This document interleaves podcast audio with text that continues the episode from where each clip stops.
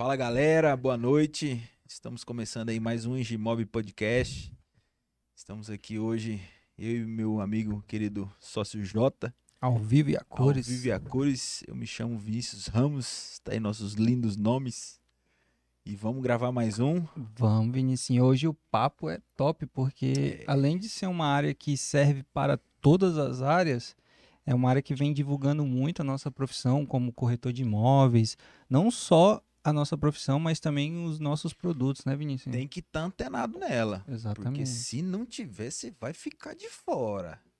Então fica ligado aí. Sim. Vai vir bastante coisa nova, interessante aí, né? Pegue os insights aí, que é de graça, né? De graça. O cara tá aí dando uma consultoria para nós aqui. Faça perguntas, perguntas, exatamente. O chat tá aberto aí. Então vamos interagir e vamos fazer um papo bacana aqui, conhecer essa bonita história aí que mais ou menos eu já sei, mas vou perguntar bastante coisa aí. Vamos fazer o jabazinho, Vinícius, que só você sabe fazer. Nosso jabá do dia a dia, né? É, nossa imobiliária, né? Remax Engimob, a patrocinadora aqui. A agência Conectar, que ajuda a gente a fazer todo o trâmite aí de fazer tudo isso acontecer. Né, os estúdios aqui em Engimob, se você quiser, aí tiver alguém que queira fazer um podcast, e lembrando que não sendo do ramo imobiliário, mas de outros ramos aí, vai ter um QR Code aí passando na tela o tempo todo, que você vai apontar a câmera do seu celular e você vai entrar em contato com o Aldo Melo, ele que vai fazer aí toda a tramitação para você montar o seu podcast aí, se você quiser indicar para alguém, aí um colega advogado, né, algum colega engenheiro, do marketing, né, fazer um até de zoação, de putaria, quiser, o estúdio aqui está aberto para nós.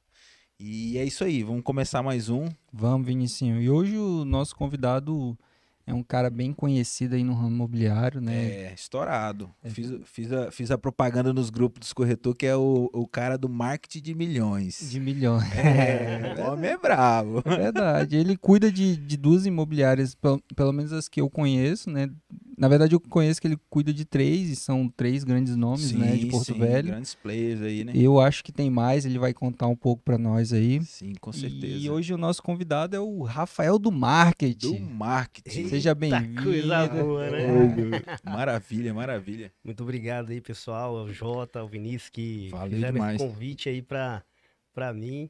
E estou bem contente em estar participando aqui com vocês desse bate-papo aí. Cara, difícil, faz tempo. Exatamente, estamos namorando esse episódio, tem tempo, né? Rapaz, se eu te falar... mas já correria, o que eu falei, o cara é marketing de milhões, o cara é ocupado, porra.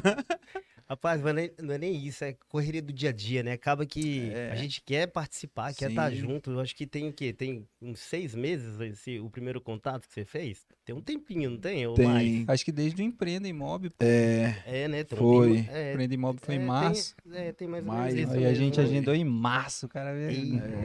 Coisa boa. O importante é que eu já estou aqui, você que está aí no chat conectado já vai preparando as perguntas aí pra gente responder. Manda um alô para nós aí. Mas a gente, vamos começar aí do comecinho aí pra gente entender, né? Como é que você chegou nisso aí? Eu sei que tem uma história um pouquinho antes aí que eu te conheço aí de alguns outros empreendimentos que você tocava, né? A gente conheceu um pouquinho melhor, as pessoas que não conhecem, tá assistindo aí. Quem que é o Rafael, entendeu? De onde você veio, né? De onde você veio, pra onde você vai. Então, eu já empreendo desde os meus 19 anos, né? Uhum. Não fazem tanto tempo assim, hoje eu tenho 38. Nunca assinou carteira então, né? Rapaz, nunca assinei minha carteira. 18, né? Quase eu assino na empresa do meu pai, que foi quando eu saí do ensino médio, eu já ingressei já pra trabalhar com ele, né? Ele tem uma empresa. De quê? A RA Arquivos, é uma empresa de gestão inteligente de arquivo, organização de documentos, digitalização. Cara, já é um negócio diferente, né? Então... É uma outra área, mas é uma área muito importante para empresas privadas e órgãos públicos, né? Sim. Hoje ele tem uma carteira grande de clientes no órgão público, né? Imagina aquele documento que você está ali no escritório querendo... Cadê esse documento? Você não está achando, aí você vai lá no arquivo... Aí o arquivo tá todo desorganizado, você puxa a caixa um monte de gaveta, da letra A, e você puxa um documento da letra B. Aí a empresa dele é para organizar tudo isso e deixar tudo automatizado. Você entra no software, digita lá processo tal, aí Tá lá, bonitinho. Pista 2, prateleira 5, puxa caixa, pode pegar ele tanto físico quanto digital. Então é um negócio muito legal. Como é que é o nome dele? Robson. Um grande abraço aí pro meu pai, o Robson aí, que é um grande empreendedor e me colocou nesse mercado do empreendedorismo, né? Uma referência. E é daqui, cara? Ele é daqui, ele é daqui. Na verdade, ele é carioca, né?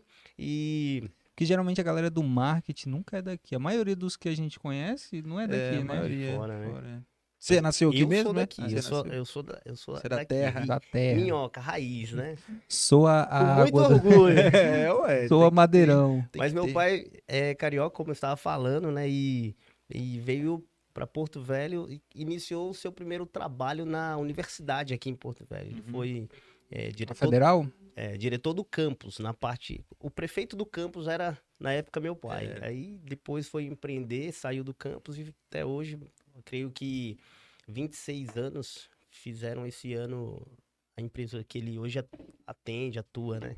Que é a RA, que antes era uma perna treinamento, consultoria. Então, leva um pouco para essa área da venda, treinamento de equipe, o RH, então... Dessa parte eu acompanhei quando eu era criança, adolescente. Sim. Ali, então eu via ele fazendo muito isso. Ensinar a galera a se organizar. Exatamente. Empresarialmente, né? Como lidar em conflito, como você trabalhar em equipe. Então a empresa dele tinha esse braço. Isso é importante. E aí veio depois o outro braço, que foi o arquivo, onde se tornou o braço principal da empresa. Referência, né? A referência. Cara, isso é importante, porque Vinícius e eu, a gente aprendeu na marra mesmo. Né? Teve que aprender com a experiência, rapaz, eu sou desorganizado tal do papel. Rapaz, você acredita que tô com a tecnologia toda ao meu favor, né? Tenho empresa de tecnologia e aí você abre... Você vai na minha sala, tá lá, canetona, papel em branco, coloca aqui, vamos lá pro briefing. Não é já meu sócio não, ele já vai no... Puxa o tabletzinho, né? Abre o Mac e tal, tudo mais modernizado. Não, hoje mesmo a Dona Marta fez uma reunião aqui com a gente, aí foi falar de um assunto que a gente conversou em março ou abril, e aí eu fui lá no meu caderno antigo, tava lá a data em cima e tava escrito lá o que eu fui falando pros corretores, eu vou falando, vou escrevendo, aí tava lá. Legal. Aí depois eu vou jogando pra agenda e tudo, aí fica... Mas, cara, é interessante demais o cara já empreender com esse conteúdo. Vem de berço, então, o negócio, né? Vem de berço. Aí tem... Aí, por parte de mãe, ela é servidora pública desde quando eu nasci, me entendo por gente. Foi a primeira assistente social do Tribunal de Justiça do Estado de Rondônia. Oh. Minha mãe hoje é aposentada, né? Trabalhou muito pelo Estado. E aí tem aquela questão, né? E aí, empreendedor, servidor público, né? Rapaz, estabilidade ou montanha-russa?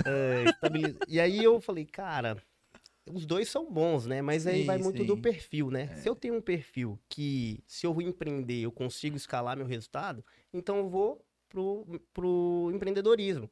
Mas se eu tenho um perfil que sou mais técnico, que sou mais ali, não gosto de... Na minha, não gosto de tanto me comunicar, eu vou lá pro servidorismo público, vou estudar, fazer um concurso e... E tu gostava de estudar? Com certeza, não. É o nosso caso. Mas, assim, a gente aprendeu a gostar de estudar agora, entendeu? Velho, né? Não, na escola, na verdade, nunca foi meu forte. O empreendedor, ele estuda depois. Ele atira, né? Depois vai mirando. E depois não para de estudar, né? É porque, assim, você começa a estudar algo que você gosta. Então, como você gosta, você tem prazer em estudar aquilo ali, né? Na tua área. Então, você acaba tendo melhores resultados, você acaba tendo sucesso. E na época de escola, pô, matemática, aquela coisa... Era pra mim meio chato, mas eu tinha que fazer, né? Era o network, né? Só servia pra network, né? E hoje eu vou te falar, ó, pra tu ter uma noção, por falar em network, por falar em estudo, o Flávio Ribeiro, ele foi colega meu de escola, então eu conheço o Flávio desde o meu primeiro ano. Caraca. Então, ele estudou comigo. Mas de estudar na mesma sala? Segundo ano e terceiro ano estudou junto. Que massa, pô. Que doideira. E hoje são parceirão, né? E aí é que eu falo, eu abro essa aspa por conta do network, né? Através do network que construímos lá atrás, e ele também não gostava de estudar muito, não. Ele já falou, E aí foi empreender e hoje é um grande profissional do mercado imobiliário também. Vocês sentavam no fundão, velho? Com certeza, cara, né? A galera do fundão comanda o mundo, velho. Papelzinho, né? A galera não, e assim... Nunca achei que eu ia ter orgulho disso. E assim, eu já atendi, já vendi pra amigos meus da escola, cara. É. Muito doido isso, né, velho? Tipo, os amigos estão vendo ali, estão acompanhando. Eu tive essa experiência agora quando a gente abriu em Jaru. Tipo assim, a galera da antiga, de escola e tal, sabe? É, passando ali o patrimônio da família, né? Às vezes os pais já morreram e assumiram ali o patrimônio, então... Alguns já falam, rapaz, quem diria, né? Quem diria, né? Virou gente. Virou gente. Não, eu abro o grupo da escola aqui no... Tem uns grupos de colégio, né? Uhum. Aí tá aqui o grupo do Classe A, o grupo do Objetivo. Aí o pessoal, rapaz, agora o Rafael tá estourado. Ele não fala mais no grupo aqui, né? Ele ficou famoso. Mas não... Rapaz, é correria. É, gente. Exatamente. O que eu não estudei na época, eu tô estudando. Tô estudando hoje. É verdade. É isso aí. Mas aí, assim, deu os 18, os 19, você começou a empreender. Rapaz, qual foi sua primeira aventura? Quanto tempo de podcast? Não, vai dar assista até o final aí. E já avisando, não esquece de deixar o like pra gente aí no joinha. Aí, pode comentar aí, mandar as perguntas que a gente tá à disposição aqui de vocês. Os meninos de vermelhinho, a cor do coração, cara. Love. Rapaz, eu já tive 11 negócios. 11. Que doideira. E dos 11... Eu creio que 3 foram os negócios que realmente eu acertei. Acertei, deu certo. Uhum. Mas assim, voltando lá, os primeiros negócios, quando eu saí da empresa do meu pai, trabalhei com ele por 6 meses. Uhum. Aí eu montei o meu primeiro negócio, que foi voltado pro ramo do crepe. Esse crepe francês que hoje tem na cidade. É o crepe Sony. Uhum. Era o crepe Go? É, o crepe Go. É uma marca que eu criei, é uma marca que eu tornei ela franquia.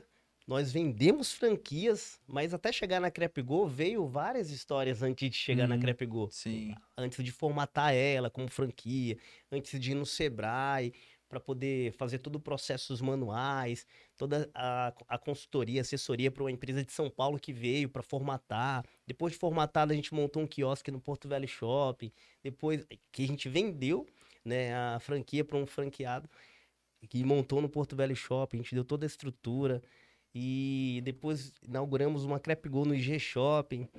E antes de montar as lojas, a gente, com a marca, com o nome Crepe Go, a gente montou o Crepe Go Eventos, que hoje ainda é nosso, o Crepe Go Eventos. Uhum. A gente vendeu a Crepe Go IG Shopping, veio a pandemia, enfim, até chegar nessa parte aí, porque é onde eu caio de paraquedas no marketing. Né?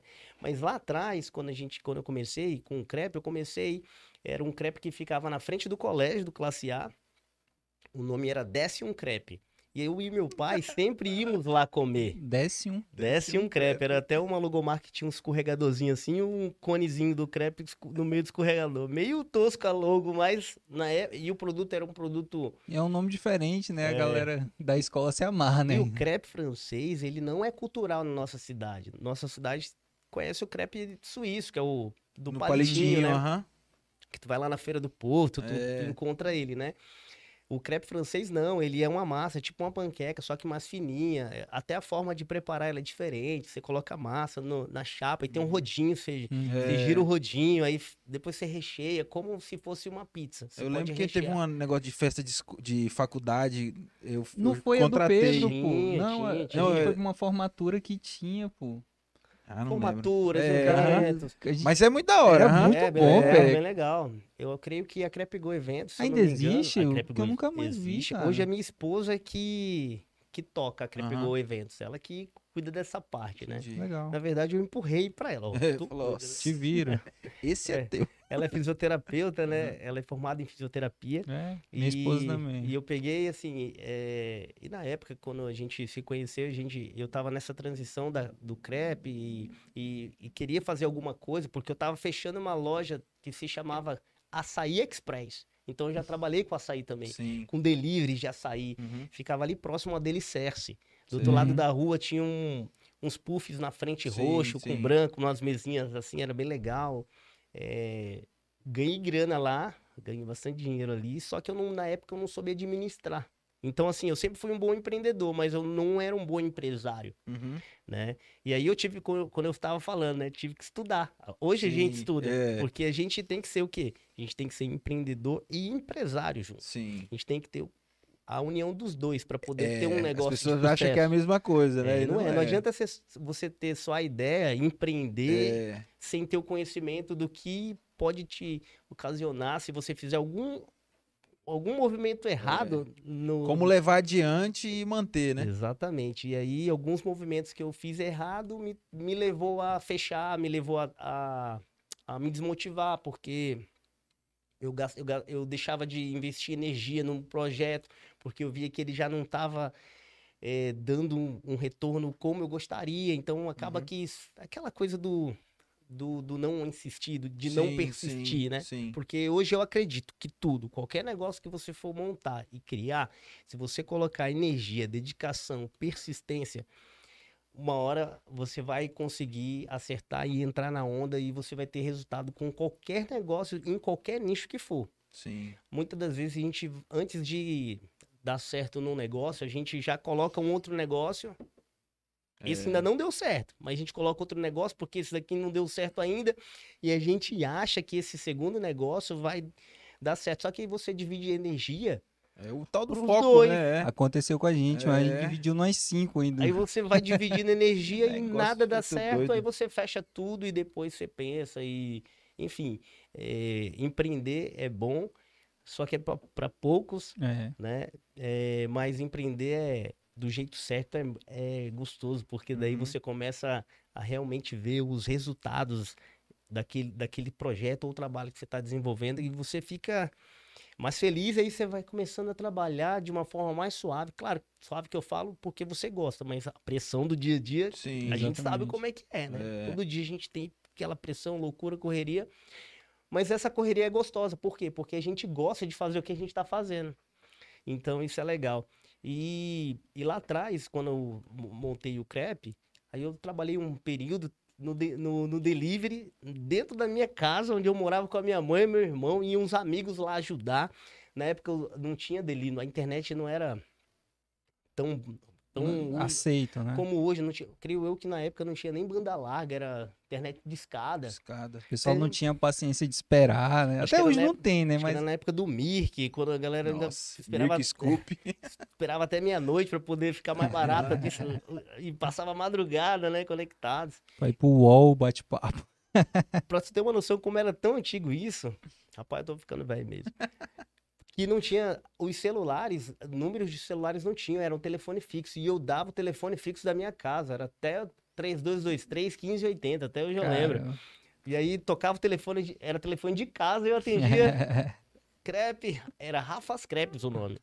Eu peguei meu nome, Rafa's Crepes. Aí esse foi o meu primeiro negócio. E aí vim trabalhando com esse crepe, depois parei um pouco, aí vim estudar, tentar fazer uma faculdade ali, como ainda morava nesse período com meus pais, com a minha mãe, então a base da casa ainda era ela. Então, fui estudar, fazia um bico ali e tal, com o meu negócio era um bico, né, porque não era algo profissional, era algo que você tá tentando ali dar certo, fazer dar certo, né, como se eu fosse hoje começar um trabalho de venda de bolo. Eu faço em casa, vou ali, atendo um ou outro, mas não é algo que é o teu carro-chefe, sabe? E na época, com o crepe, foi assim. E depois eu fui e conheci uma empresa que um amigo, na época, montou, que era a W-City. E essa W-City era como se fosse umas páginas amarelas, aquele guia comercial online na época. Então era wcity.com.br. Era como se fosse um Google da época. Você digitava lá, lanchonete.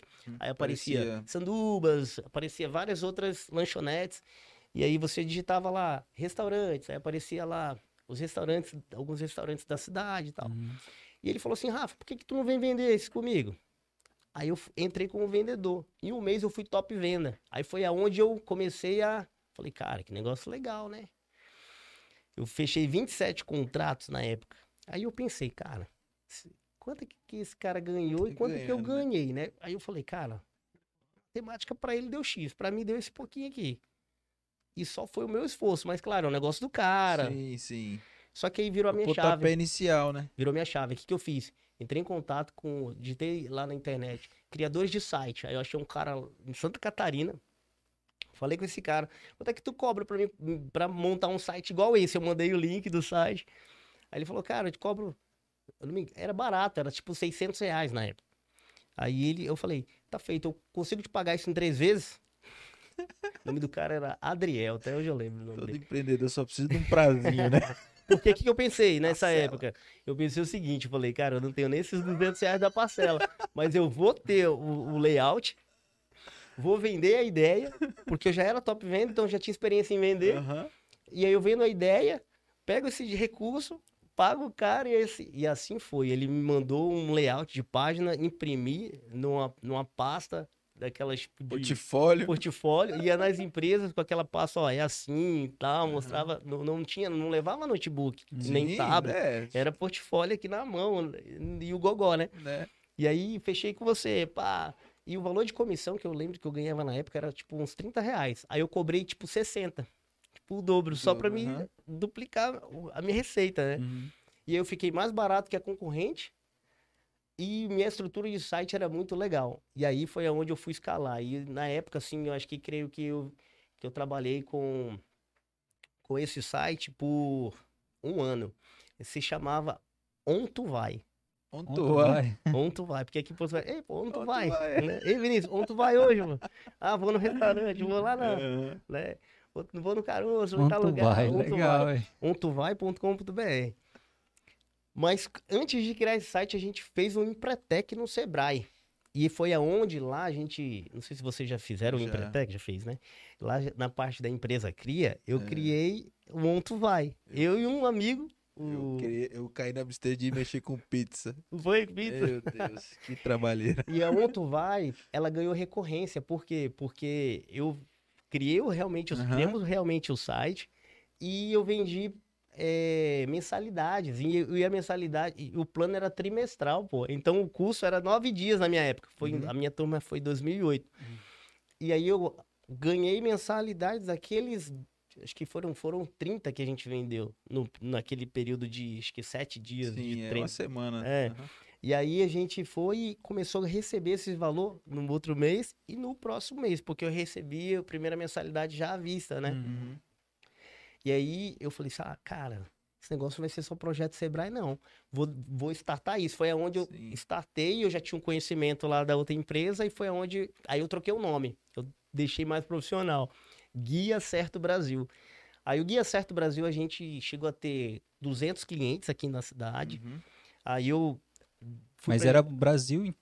Porque na verdade a minha ideia sempre foi escalar nacional. Tudo que eu pensei em criar, sempre pensei em criar nacional. Já colocou o alvo, só pra pensar grande, né? Vamos pensar grande, né? Então eu sempre pensava Brasil. Aí o que aconteceu? Eu coloquei lá, por exemplo, o cara ia escolher a cidade que ele queria pesquisar, já aparecia tipo Porto Velho, de Paraná, aí ele poderia clicar uma das duas, porque era as cidades que a gente já estava trabalhando. Eu desci pra Paraná, fui lá naquela Avenida Brasil, bati de porta em porta e fechei tipo em uma semana 30 clientes. Aí eu voltei para Porto Velho, eu já tinha 30 clientes em Paraná. Aí eu fiz a mesma coisa em Cacoal. Aí eu cheguei a ter 5 cidades. As principais, até Vilhena, de Paraná, Cacoal, Porto Velho e Ariquemes. Isso na época, né? E trabalhando com isso, me abriu a mente para quê? Para fazer um programa na televisão. Porque na época que eu era adolescente, 17 anos, antigamente tinha um programa, do programa Close, na Rede TV. Não sei se vocês lembram desse programa. Lembro. Era do Alexandre Badra. E aí nessa época eu era amigo do Alex Badra, que era o filho do Alexandre. E a gente eles criaram um programa, eu entrei depois do programa já pronto, que se chamava na época Extração. Era um programa tipo o Pânico, que o pessoal fazia gracinha nas ruas, ia para um show, aí tirava onda. E o meu apelido na época do programa era Peruca. Eu usava uma peruca e a gente ia pros eventos entrevistar o pessoal. E esse show aqui, que você tá achando? Aí tinha um amigo nosso, o Pacu. A gente chamava ele, o apelido dele era Pacu, né? E era o mais gaiato pra caramba. E chegava... Pacu do Peixe? Pacu do Peixe, era Pacu do Peixe. Aí ele chegava no pessoal... tal. E a gente tinha credencial da entrada livre nos carnavais. A gente era uma imprensa com esse programa. Sim. E aí o Pacu chegava, pô, dá um beijo na tua boca. E aí beijava na boca, a galera filmava, pegava as meninas, não sei o quê, pegava as cordeiras, segurando a corda. Ó, puta trabalho legal. Era, galera de 17 anos, galera nova, todo mundo, tipo, adolescente, foi aonde... Eu... E com essa experiência... anticorpos. E com essa experiência, aí o que eu fiz? Eu pô, Alex, me vende um programa do teu pai aí, um pedaço do programa, porque passava extração 15 minutos... dentro do programa Close. Sim. E aí não passava mais nada. Aí ele foi lá e liberou 15 minutos pro meu programa. Eu coloquei na TV. Via Certo Brasil TV. Então eu levei os meus clientes do online pra TV. E aí eu fiz o quê? Eu fiz igual era o Shop Tour na época que chegou. Uhum. Que a apresentadora ia na loja. Estamos aqui na loja tal, vou mostrar as promoções, coleções e tal. E a gente fazia isso. Aí depois que chegou o Shop Tour... que era o canal 25, e a Rede TV parou de transmitir Shop Tour e criou o Shop TV. E adivinha quem era minha apresentadora no Guia Certo Brasil TV? Emily Souza. E hoje em dia ela tá na TV. É. Mas ela fazia o que ela fez na TV lá com a gente no Guia Certo. Legal. Porque na época ela fazia o programa Galera, era um programa de entretenimento, tal, de bem, bem jovem também, era tipo uma pegada da MTV e tal. Aí eu fiz a proposta pra ela, aí ela falou, cara, vamos pra cima disso aí. Aí eu fui fazer publicidade e propaganda na Uniron. E lá tinha um canal 107.9, que era um canal universitário da rádio. E eles estavam cedendo horários aos domingos, sem custo algum. Pra poder movimentar, né? Pra preencher o quadro. O quadro lá. Aí eu quero. Aí eu fui lá e montei o Guia Certo Brasil Rádio. Aí foi aonde eu entrei na comunicação. Foi aí que eu comecei a trabalhar com vendas, foi aí que eu comecei a ter contato, falar mais, ter contato com o cliente, negociar. E aí foi aonde eu montei uma outra empresa que veio disso tudo, que foi a Indoor TV. Onde a Indoor foram televisores que a gente instalou dentro de restaurantes, cartórios. Então, essa empresa aí foi uma das três que eu falei de sucesso. Que deu sucesso. Essa deu bom. É que tinha nos cartórios todos. Tem até hoje, né? Tem até hoje. É. E... Eu conheci ele num... Aquele... Como é que era? Beta 9, Beta 11. Do Pascoal, que tinha... O negócio da igreja lá, que reunia um monte de doido. Na igreja, um monte de doido. Era... Beta 9, eu acho que era. Era célula. Célula, exatamente, célula. Célula e beta, porra. Não, mas era o nome. Era o nome da célula. Era o nome da célula, era beta não sei o que lá, 9, 12, sei lá, um número assim. Essa célula era legal. Era, pô, mas só tinha nego doido. Só a galera... Buscando a salvação. Os piores. Só tinha, nossa senhora. E muita da gente ali, graças a Deus, né? Vingou, né? A galera vingou. Encontrou Jesus. Dois aqui. Dois perdidos encontrados, né? Aí cada nome. Ei, rapaz, mas fala pra gente o que essa empresa fazia pra galera aqui. A Indoor? Explica direitinho. A Indoor eu acho, tipo assim, cara, na época eu, tipo assim, eu falava, cara, o cara é um gênio. Porra. Cara, na época era legal. Mas assim, agora entendendo de toda, sabe? Onde caiu, né? Tu ia chegar lá, não tem boca. Entendeu? E aí, foi, cara, foi tão louco a Indoor, porque... cara, todo empreendedor, ele quer ir pro próximo nível, né? Sim. Ele quer aumentar o resultado. E todo empreendedor, ele é inconformado com o resultado atual que ele esteja, independente se ele... Nunca tá bom, Se ele tem um resultado já top. Ele sabe que pode evoluir. Exatamente. Ele evoluiu. E naquela época, eu queria avançar. Eu queria, tipo assim, ser uma referência em algo que eu criasse. E aí, eu dormindo num dia, aí eu dormi, aí eu tive um sonho. Eu via uma televisão passando propaganda dentro de um restaurante. E eu acordei na madrugada. Caraca. E eu sempre, quando eu ia na igreja, eu pedia uma oportunidade. Deus, me mostra algo e tal. E aí foi onde eu tive esse sonho. Eu acordei na madrugada. Falei, caraca, televisão dentro passando propaganda. Eu nunca tinha visto nada parecido aqui e nem no Brasil. Só que inconscientemente eu... Já tinha visto já, só que eu não lembrava. Aí eu fui lá, digitei televisores dentro de restaurantes passando propaganda. Aí apareceu lá, Rede Elemídia, a maior mídia out of home da América Latina. mais de 10 mil monitores espalhados pela América. Então, tipo, já tinha uma empresa, tipo, top, né?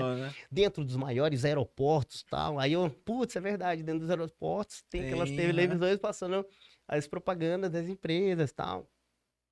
Aí eu falei, beleza, mas não tem em Porto Velho. E não chegou aqui, nem vai.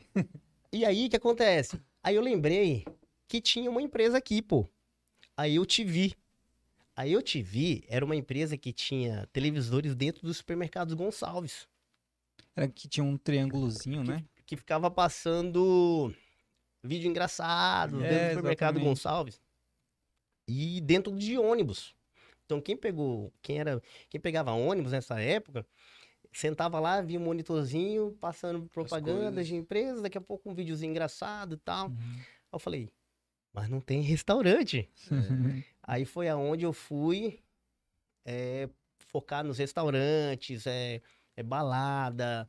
Eu lembro que eu lembro dos meus primeiros clientes. Porque os caras era entretenimento, não era divulgação, né? Até tinha divulgação, só que ele não era tão focado. Ah, sim. Porque era dos donos do Gonçalves Empresa. Sim. Então, tipo assim, não era o projeto. Não era o projeto 1. Existia uma diferença. Existia o grupo Gonçalves que tinha essa empresa, que tinha uma empresa de publicidade chamada BPSI, BPSI, que inclusive era do Júnior Gonçalves, né? Ele era o CEO dessa empresa, só que não era o carro-chefe dele. Só que uma coisa que eu admiro no Júnior é o quê? É que ele quis montar algo que não fosse algo que os pais construíram. Ele queria construir algo. A marca própria. Uma marca própria. E eu achava isso massa pra caramba, o cara ter a atitude de querer... E tinha grana, né? Sim. Pra investir. Eu não, eu tinha ideia, mas eu não tinha grana que o cara tinha pra investir. Aí eu pensando nisso, eu falei, caraca, bicho, eu tenho um concorrente top. Difícil de lidar financeiramente. O cara fez assim, pum, instalou, esteve em toda a cidade. Eu não, eu tive que... Aí o que eu fiz? Eu ia nos estabelecimentos. Eu já tinha fechado, tipo, fiquei caladinho. Fechei com 6 empresas antes de divulgar. Eu fechei, eu lembro que na época Gari, choperia no shopping, que tinha uma choperia, chamava da Gari. Tinha um Submarino Pub. Caramba. Submarino. Tinha Black and White Salão. Aí tinha Academia Win e Academia Mahatma. Tem até hoje as duas. E qual que era o outro? Não era Cartório, não? Não, não era Cartório. Eu não lembro agora. Ah, o China Norte. E o China Norte. Aí eu coloquei televisores nesses seis estabelecimentos. E era muito louco, cara. Meu pai sempre foi um sócio investidor, né? Um anjo, né? O pai, ele, cara... Eu lembro que ele sempre apoiou tudo. Nossa, tudo, cara. Tudo. E às vezes eu acho que ele às vezes pensava, será que vai dar certo? Vai pra cima, tal, isso vai dar certo. Tu é o cara, e me jogava lá em cima e sempre... Não gastei com estudos, então vai lá, velho. Pior que gastou muito com estudo, né, bicho? Ele falou classe A aí. Ah, é objetivo. Gastou até demais com estudos, né, pô? E aí o que acontece? Aí eu, beleza, aí eu falei, pô, pai, preciso comprar 6 TV. Aí eu falei, pô, eu não consigo agora. Aí eu falei, pô, tem crediário lá na Bemol, não? Aí eu fui lá na Bemol e o crediário dele passou 2 TV, beleza, faltam 4. Aí eu fui na Gazin, eu não lembro se eu peguei o crediário da minha mãe, eu não lembro, enfim, eu consegui instalar 6 TVs nesses estabelecimentos, e aí eu fui vender, antes de instalar as TVs, eu vendi a ideia pros clientes. Como eu tinha uma clientela no Guia Certo, muitos clientes de lá já migraram para a ideia da TV, entendeu? E eu jogava lá em cima. Imagina só, você tá lá no salão de beleza Black and White, aqui lavando cabelo e vendo um comercial da tua empresa passando lá e tal. Isso daí, e na época, pô, era inovador, pô. Isso tem o quê? Isso foi em 2010, tem 13 anos atrás. Só tinha TV pro cara assistir, tinha no celular. E as TVs eram de plasma ainda, não tinha nem smart, não existia isso. Aí, e tudo, e a gente, cara, era muito louco, eu comprei DVDs, pô, eu gravava, mixava num CD, colocava o CD atrás da TV, o DVD, pra rodar. Putz, então tu comprava TV e o DVD. E o DVD, caraca, TV e DVD. Não tinha o pendrive, né? E CD. Agora imagina só, tá ali o nosso técnico ali pra na época, um CD, pô, pra renderizar um filme de 1 hora. Não, pô, ele nem deve saber o que é um CD. Disquete, então, né? Disquete, porra! Eu não lembrava disso, velho. E aí foi, cara, essa história é bem legal, porque realmente a gente fez acontecer sem ter recurso financeiro. A gente vendeu a ideia, a galera acreditou na ideia, e aí a gente startou. E quando eu startei, que foi maluco. Por quê? Porque é onde... Plim, Júnior Gonçalves, plim. É, opa! Na hora que você falou, eu imaginei. Ele tem que fazer... Ele deve ter feito quietinho, porque se o cara vê, velho, ele já tem um caminho, né? Mas aí ele já viu. Às 6, né? Aí o que eu fiz? Tu é dono do empreendimento, né? Tu também é. Cara, eu tenho esse empreendimento aqui. Imagina só... teu comercial passando nas nossas TVs, no restaurante Gari, no China Norte, em tal lugar, tal lugar. O que você vai fechar comigo? Você vai fechar um contrato aqui, eu vou instalar a TV no teu estabelecimento, sem custo nenhum, você não vai precisar pagar nada por ela. Se roubar, o prejuízo é todo meu, e eu vou passar com clientes aqui na TV que não sejam concorrentes teus. Só que em troca, tu vai ter comercial nas minhas outras TVs. Então, pro dono do estabelecimento, o que eu vou investir nada. Mas onde tu ganha? Eu falo, eu vou vender para clientes o teu espaço, para rodar comerciais na TV do teu espaço. Aí ele, agora eu entendi como é que tu ganha dinheiro com isso. Aí beleza, não tem um custo nenhum, não. Assinava, pum, garantiu o ponto, garantiu o ponto. Eu garanti 60 pontos, pô, sem ter TV nesses lugares. Aí o que aconteceu? Concorrente ia lá, cara, acabou de sair de um cara que acabei de fechar isso aqui, que tu quer colocar a TV aqui, o cara acabou de fechar comigo, e eu já fui amarrando. Aí eu amarrei os estabelecimentos, todos top. Amarrou uma galera boa. Que eu queria ter a TV lá. E eu já peguei, já fui fazendo comercial dessa galera e já rodando nas TVs. E no segundo mês eu já fui pra mais 6 TVs, porque eu já tinha a grana da galera, investi em mais TV, virou 12 TVs. Eu lembro que, tipo, em 6 meses a gente tinha mais de 100 TVs já instaladas. Caraca. Então, tipo assim, foi muito rápido o crescimento com a Indóia, entendeu? Foi bem legal. E o sistema é o melhor, né? Que é de assinatura, né? Que é todo mundo. E assim, ele buscou um crescimento, né? Ele veio ali, ele pegou do folha a folha, foi pra web, né? Escalou. Né? Foi, sabe... literalmente, que daí se afinando, voltou, né? Com a tendência, foi se afinando e chegou agora aí, com todas as tendências que vem crescendo, né? Aí eu voltei de novo, aí eu vendi, aí foi onde que eu voltei pro açaí, vendi a minha parte da Indó pro meu sócio, ele ficou com a minha parte, aí eu fui investir no açaí e fui investir no crepe. Aí eu falei assim, eu vou montar uma franquia, eu quero ter, o meu sonho é ter uma loja em shopping, eu pensava, né? Sim. E eu quero ter uma rede de franquias e tal, escalar e viver de royalties. Todo mundo quer, né? Eu sabia que o percurso era difícil, a caminhada ela é árdua, né? Mas eu tinha persistência, eu queria crescer.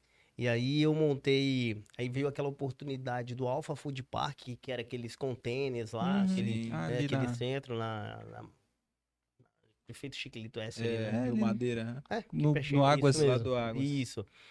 E aí eu achei muito legal a ideia e tal, aí eu investi lá num container e lá eu já entrei como Crepigô. Aí foi aonde foi bem legal, foi sucesso nos primeiros meses lá. O que fez aquilo quebrar foi a administração e o ticket alto, né? Porque as comidas eram o mesmo ticket de shopping. E a pessoa, pô, tinha que pagar estacionamento para estacionar, aí os carros tá na rua. Quando chovia, né? Ali também era ruim. Minha madrinha, quente, tal. Lá em Cuiabá também tem o mesmo... o food park, né? É a mesma coisa. E lá também foi do mesmo jeito. Não... Mas é um negócio top. Se o ticket médio for baixo, e assim, funciona. Não deu nem tempo de muita gente conhecer, né? Porque, vamos dizer mais assim, de um ano, né? Não teve... É porque assim, como bombou nos primeiros meses ali... O que a administração fez? Não vou fazer divulgação disso aqui. Tá bombando, pra que eu vou divulgar?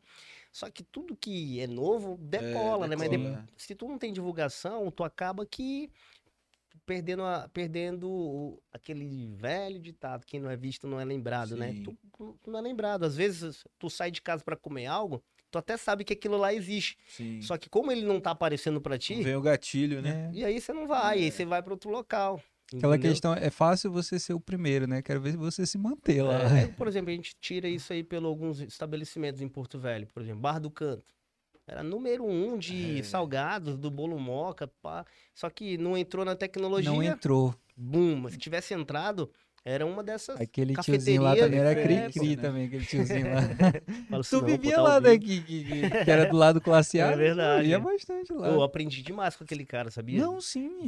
Vários insights eu peguei com ele.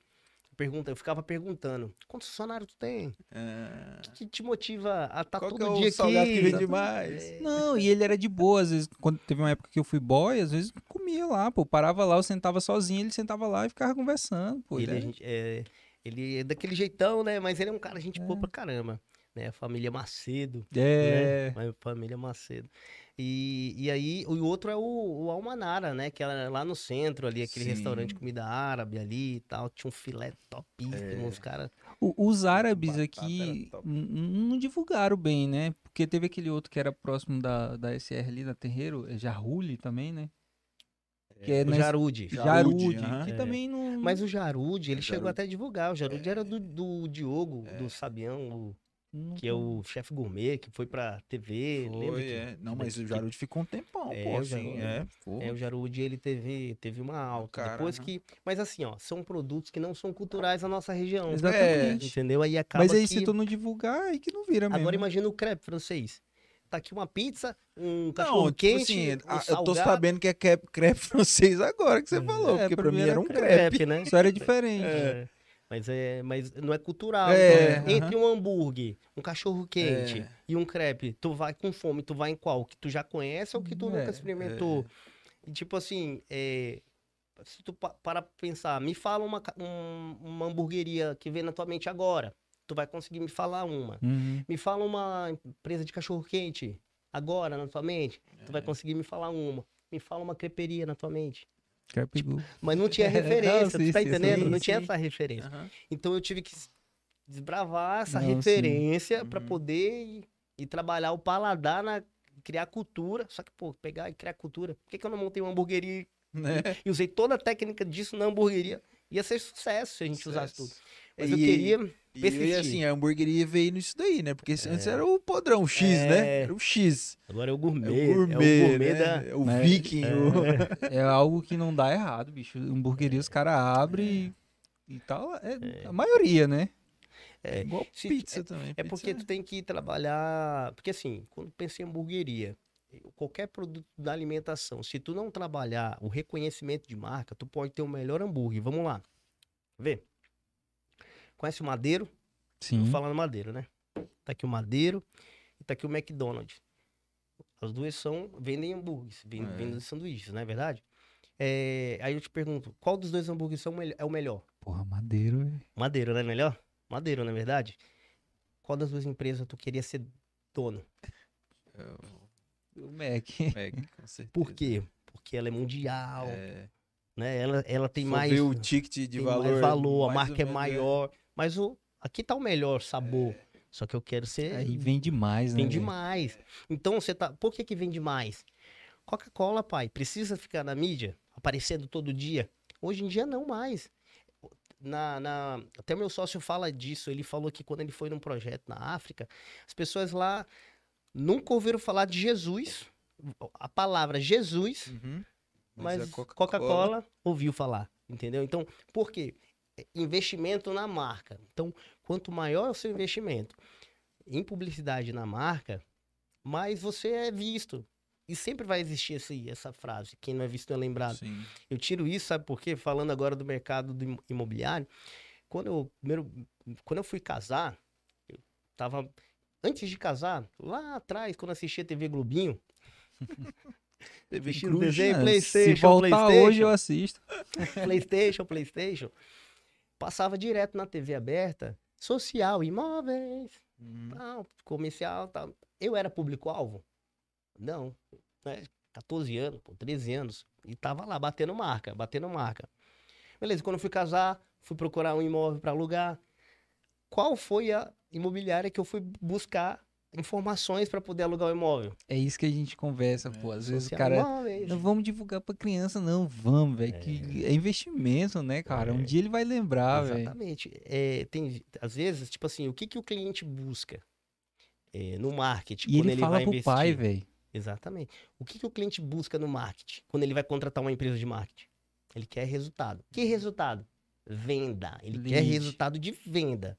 O que é um resultado para mim? Visibilidade.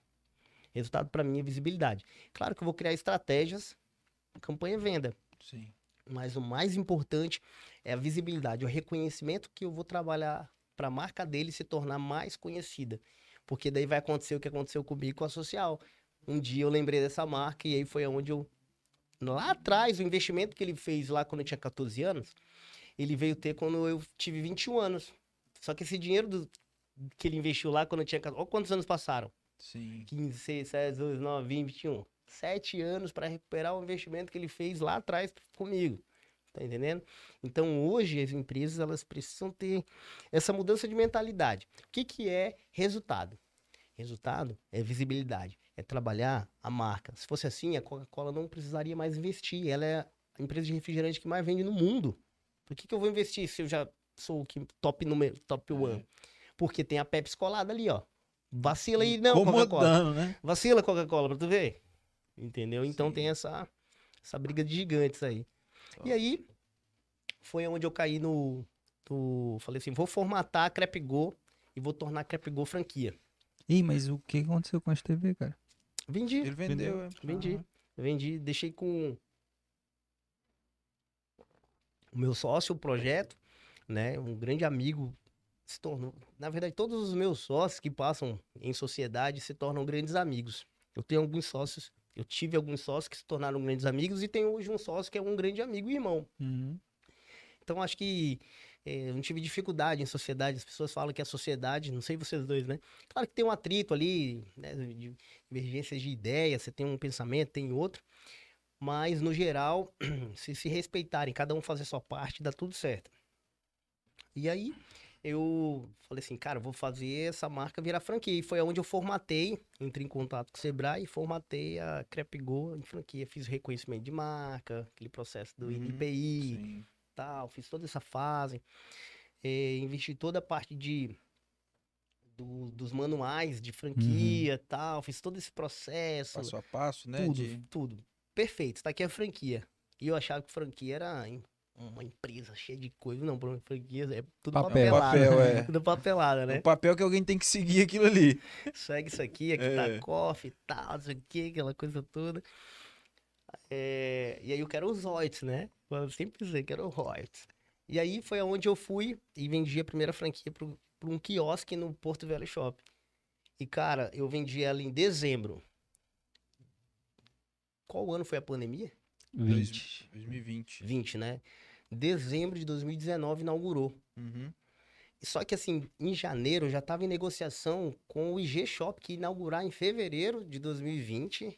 O IG Shopping, o cinema, para a Zona Leste, com entretenimento, tal, os empresários estavam investindo lá. Sim. Porque realmente era, um shopping na Zona Leste com cinema, vai dar bom. E Eric Emes deu bom pra caramba. Deu bom, né? E, não é tão perto do Porto Velho Shopping, então aquela região ali ia... Hoje o IG Shopping, o supermercado é lotadíssimo. É fila lá. E aí você olha pro shopping... não teve esse meio... Tá meio xoxo e tal. Mas por quê? Porque o quantitativo de empresas que estão lá dentro é muito reduzido ainda. Não tem uma pegada. A praça de alimentação foi a primeira que foi ocupada. Sim. Por total, né? E quando eu fui pra lá, eu vendi a franquia e fui como sócio da franquia. Que eu vendi pro amigo, né? Que acreditou no projeto. Ele falou assim, cara, se eu for...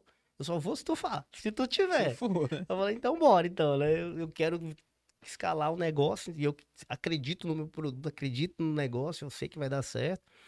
E entramos. E aí, 15 dias... Março. Em fevereiro mesmo, 15 dias. Foi acho que lá pelo dia 18 de fevereiro ou dia 20 que veio o decreto da pandemia, em fevereiro. Então, quiosque trabalhou 3 meses, porque trabalhou... Dezembro, janeiro, fevereiro. Então, meu payback aí esquece, porque eu não tive esse retorno aí do investimento. Era uma operação que vendia super bem. Se não tivesse pandemia, cara, hoje eu não estaria aqui conversando com vocês, porque eu não estaria no Só se Deus me levasse para outro caminho lá na frente. Mas meu objetivo, meu foco era... Ainda bem que no carnaval tu foi e beijou muito na época da TV lá, né? Pegou os anticorpos. Não, mas nessa época da TV, quem beijava era o Pacu, pô. Não beijava não. É, eu tô complicando pra ti. Mas na época eu era solteiro. Se tivesse pra beijar, nós beijávamos também, né, pô? O moleque tava na festa, era pra se divertir, né? É, e aí, foi aonde veio a pandemia e eu falei, caraca, eu preciso estudar alguma forma de eu escalar minhas vendas no delivery. Porque meu projeto nunca foi trabalhar delivery. Sempre foi venda de rota. Corredor. Né? A pessoa tá ali no shopping, passou, o que é isso? Aí se aproximou aí. Aí a técnica de venda era com o meu atendente. Sim. Olá, tudo bom? Seja bem-vindo à Crepe Go. Já conhece os nossos crepes? Aí eu, não. Nós aqui temos crepes sensacionais, salgados e doces. Quer experimentar? Aí, tipo, pegava ali e tal, a degustação, dava pro cara, o cara comia. Aí a gente ia conquistando. Então a gente teve um resultado muito top. Bem legal mesmo no quiosque. E aí a inauguração do Crepe do G... Sucesso também, fila top, massa pra caramba. Foi bem bacana essa experiência. Aí veio a pandemia e foi onde eu fui estudar o delivery, porque como eu tava falando, o nosso negócio, o modelo era venda de... Mas tu pensou rápido assim na hora ou tu deu uma travada? Não, pensei rápido. E aí eu fui estudar tráfego para delivery, caiu um patrocinado. Você precisa escalar as vendas do teu delivery? Uhum. Tipo, caiu um patrocinado focado pra delivery. Sim. Aí onde eu comprei esse curso, até o cara é o Sami, até depois troquei ideia com ele, porque ele viu que eu tava nas aulas empenhado e tal, puxava assunto, perguntava, tirava dúvida. De fora ou? De fora, é de Belém ele, do Pará. Aí... Sentava na primeira fileira agora, né? Aí, inclusive ontem eu acessei o curso dele pra ver como é que tá, se ele atualizou alguma coisa no curso e tal. Sim. É, porque hoje a gente manja demais de tráfego pago, né? Uhum. Porque além desse curso, depois a gente, nesse período de marketing, a gente mudou muito, né? Então eu e meu sócio, a gente dormia 2, 3 da manhã estudando e... Caraca. Mas assim, voltando pro crepe, o legal foi que no início... O ticket, o lead, era mais barato, porque não tinha tanta gente trabalhando o tráfego pago. Sim, Agora imagina isso em 2014, quando a galera começou a monetizar isso com a Hotmart. Por isso que a galera lá de trás de 2014... Arracharam, tipo, né? Decolaram. Os caras, e o conteúdo deles era raso, o conhecimento dele com Facebook Ads e Instagram era muito raso, pô. E mesmo assim, esses caras... Porque o lead era lá embaixo, pô. Então o cara colocava lá R$6, que no caso era $1, né? A partir de $1 tu anuncia. O cara, tipo, alcançava, tipo... Hoje com $1 você alcança 2, 3 mil pessoas. Na época, tipo, $1 tu alcançava 30, 50 mil pessoas, pô. Era muita gente. Então, tipo, o resultado era bem maior na época, de 2014, né? E aí, eu comecei a aplicar algumas estratégias do curso lá na página da Crepe Go. E, cara, começou a cair uma porrada de pedido. Eu lembro que um dia a gente vendeu 79 conversas iniciaram, né? E fizemos várias vendas e tal. E, tipo assim, ficou pau a pau as vendas do delivery e as vendas que a gente tinha no balcão na época que a gente acabava de inaugurar. Energia diminuiu. Quantitativo de funcionário diminui. Aí eu falei, caraca, que top. Aí eu fui fazendo um mês, deu bom, do segundo mês, deu bom. Aí o cara do shopping? Não, e o shopping nunca trabalhou com mídia. Até hoje eles não trabalham com mídia lá. Mas ele continuou vendendo tudo? Tu fala o quê? A crepe que tinha no shopping. Não, aí o quiosque fechou. Porque fechou. Era muito caro manter uma operação... Porque daí eu tinha duas... Imagina só, eu tinha duas operações. 2 crepes. As duas no delivery. Então, tinha delivery da unidade Shop e da unidade G-Shop. Então, tipo, concorrência uma com a outra era pau a pau ali, entendeu? Só que, o que a gente fez? A gente tirou a unidade do Porto Velho Shop, parou com ela e continuou com a unidade do G-Shop. Hoje, funciona uma unidade no G-Shop, só que não é mais nossa, não faz mais parte do grupo de franquias, porque a gente vendeu. Vendemos por quê? Porque onde eu caí no marketing foi aonde eu quis agora dedicar a minha energia. Gostei disso aqui, né? É isso aqui que eu vou pra cima, né? Isso aqui que agora eu vou escalar, né? Isso aqui que eu vou virar a franquia e ter os royalties, né? Ainda tô nessa fase, tá vendo aí, né? Só que aí, uma coisa boa que veio foi o Crepe Go Eventos, pô. Então, a gente sempre continuou no Crepe Go Eventos. E a gente já fez mais de 400. Então, eram 2 empresas, 400 eventos. Isso, eram duas empresas, era o Crepgo Eventos e o Crepgo Loja Física, uhum. né?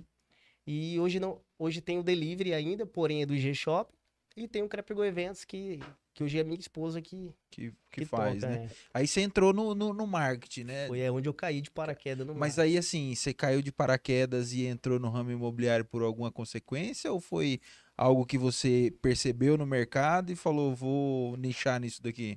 Cara, no mercado imobiliário, não foi focado, a minha entrada no marketing não foi focada para o mercado imobiliário.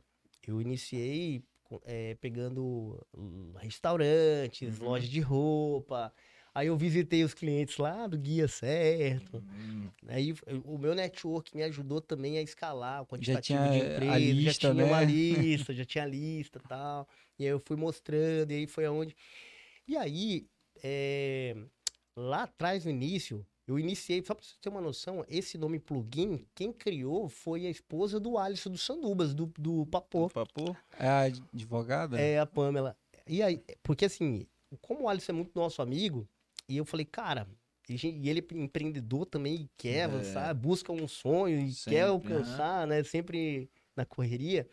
Eu falei assim, cara, vamos montar um negócio desse, de marketing e tal, vamos fazer junto. Aí ele... Tinha uma marca chamada São Waves e tinha uma loja da São Waves lá na rua do Cine Veneza. E uma salinha da loja dele de óculos, da ótica, que já era pequena, uma uhum. salinha... Tipo assim, a salinha era mais ou menos da ponta do mapa pra cá. Tipo, da ponta do mapa pra cá. Uhum. E nesse espaço, ficava eu lá com ele e tal, network, entrava em contato com um, com o outro. E aí ele na correria, porque ele... É político, né? Ele Sim. sempre nessa questão política, correria e tal. E eu querendo focar nisso aqui. Aí tem um outro amigo que entrou no negócio, que hoje é o André, que é o meu sócio hoje, né? E aí o André fez marketing, né? Tinha agência de viagem, caiu também no marketing. Ele fez faculdade de marketing, se formou e aí... Agência de viagem foi uma coisa também que deu um... O André também decolou. O André também decolou. É, né? Decolou, né? Ei, mas antes da gente continuar, vamos dar um alô para essa galera que tá ao vivo aqui, que a gente interagindo, né? Pega uma água aí. Pega uma aguinha para dar um time e a gente vai entrar no assunto do mercado imobiliário agora. Aí o Flávio aí, nosso videomaker aí, que faz parceria ali com o Felipe, dando um alô para nós aí. Imobiliário é mais top. É nós, o Rodrigo de Araújo Monteiro. Pois é, teu parente, né? Esse parente. Aí é o meu brother, meu irmão, esse aí. É teu irmão? É, meu Legal. Irmão. Grande Rafael Monteiro. A Kaline Dias. É prima. Nossa. Rafael, meu primo querido. Qual o nome? Diferenciado. A Thalia? Kaline. Kaline Dias de Cruz. Ah, Kaline. Fortaleza, eu creio. Olha, está te esperando lá. Tia Núbia e Lulu também estão lá. Fortaleza, galera de beijão aí, o melhor camarão aí. Tô chegando. A Tiffany. Só a marca que eu conheço, a Tiffany. Tiffany Targuino. Martinha aí online. A dona Marta aí, a nossa mestre do escritório. Ó, a galera do marketing aqui, ó, Resenha de Negócios. Resenha de Negócios é outro podcast que rola aqui também, que é que o Aldo Melo e o parceiro dele. Top esse papo. O Roberto. Roberto, será que é um corretor? Grande Rafael. Roberto Ribeiro de Oliveira Júnior. Corretor. Acho que ele... Eu mandei no grupo dos corretores lá, ele falou assim, que você era gente boa e tal. Eu falei, não esquece de apresentar nós. A Isadora, minha querida irmã aí, prestigiando. Valeu, obrigado, minha irmã. A Lara de Paula, o melhor. A melhor, ela colocou, a melhor. A melhor. Deve ser o melhor, né? Só sexo alfa aqui. E o grande Flávio Ribeiro aí, nosso veterano aqui, né? Top. Mandou umas palminhas pra nós. A Emily Maia, prestigiando aqui, nossa corretora. O Pedro Pereira. Olha o Pedro aí, o Pedrão. Mandando um alô para nós aí. O Pedro está envolvido no marketing aí do Inovar Podcast. Também aí que o Jota participa. E a Adrian. Eu acho que é o Adrian. O Adrian. O homem do marketing. O homem do marketing. Olha aí. Olha aí, top demais. Galera, não esquece de deixar o like pra gente aí, se inscreve no canal aí pra dar aquela força pra nós e vem muito mais papo aí pra você que quer saber aí das estratégias aí, como que surgiu esse fenômeno aí do marketing imobiliário aí. A gente vai continuar o papo. Então, Rafael, aí entrou marketing. Aí, cara... Começou a atacar a galera da lista de novo. Aí entramos no marketing. Aí eu falei, caraca, que top. Aí o André, que hoje é meu sócio, eu falei, cara, ele falou, cara, vamos fazer esse negócio junto, porque ele tinha uma empresa chamada TVON. Ele ia começar a TVON e nós estávamos começando a plugin. E aí a gente fez uma reunião, vamos bater um papo aqui, vamos juntar e vamos fazer esse trabalho junto. E aí a gente começou a usar a sala do Alisson, lá na São Wave, lá atrás, e aí fazendo o trabalho, o Alisson na rua, política e tal. E a gente foi crescendo em quantitativo de clientes que a gente precisava de mais equipe. E o espaço também estava ficando pequeno. E aí foi aonde a gente saiu desse espaço, que a gente que era cedido pelo Alisson, né? E a gente foi para um espaço, uma sala na empresa do meu pai. A gente pegou uma empresa dele, ele tem duas unidades, e uma das unidades estava sem... Tinha um espaço livre lá. E aí a gente desceu para esse espaço e levamos mais um... Aí foi onde a gente contratou um designer, porque o nosso designer era terceirizado. Tudo a gente entendia, tudo terceirizado e tal. A gente foi e contratou um designer.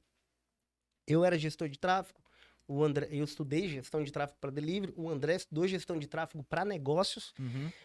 Só que antes de focarmos também no cliente final, no negócio local, a gente foi estudar tráfego pago para infoproduto. Online, produtos digitais. E foi aonde a gente se afiliou a um produto que era até na época, como estava na pandemia, era aprenda a criar artes usando o Canva, o aplicativo Canva, né?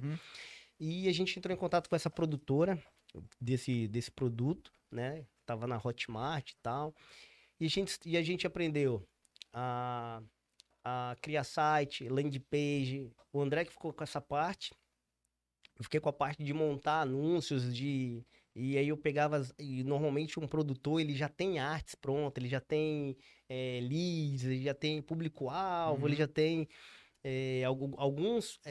algumas ferramentas para te passar, para você trabalhar, porque tu vai monetizar lá no Facebook o produto dele, e tu vai ganhar uma comissão na venda. Resumindo tudo isso, eu e o André, nós somos top número 1 de vendas do produtor, a nível Brasil, a nível nacional. E esse produtor tinha mais de 1000 afiliados. Então, assim, a gente tava com a moral. A gente sabia que a gente tava fazendo certinho, um caminho negócio, certo. Né? A gente tava no caminho certo. E o ranking era assim, ó. O André ficou 2 meses consecutivos em primeiro. E eu...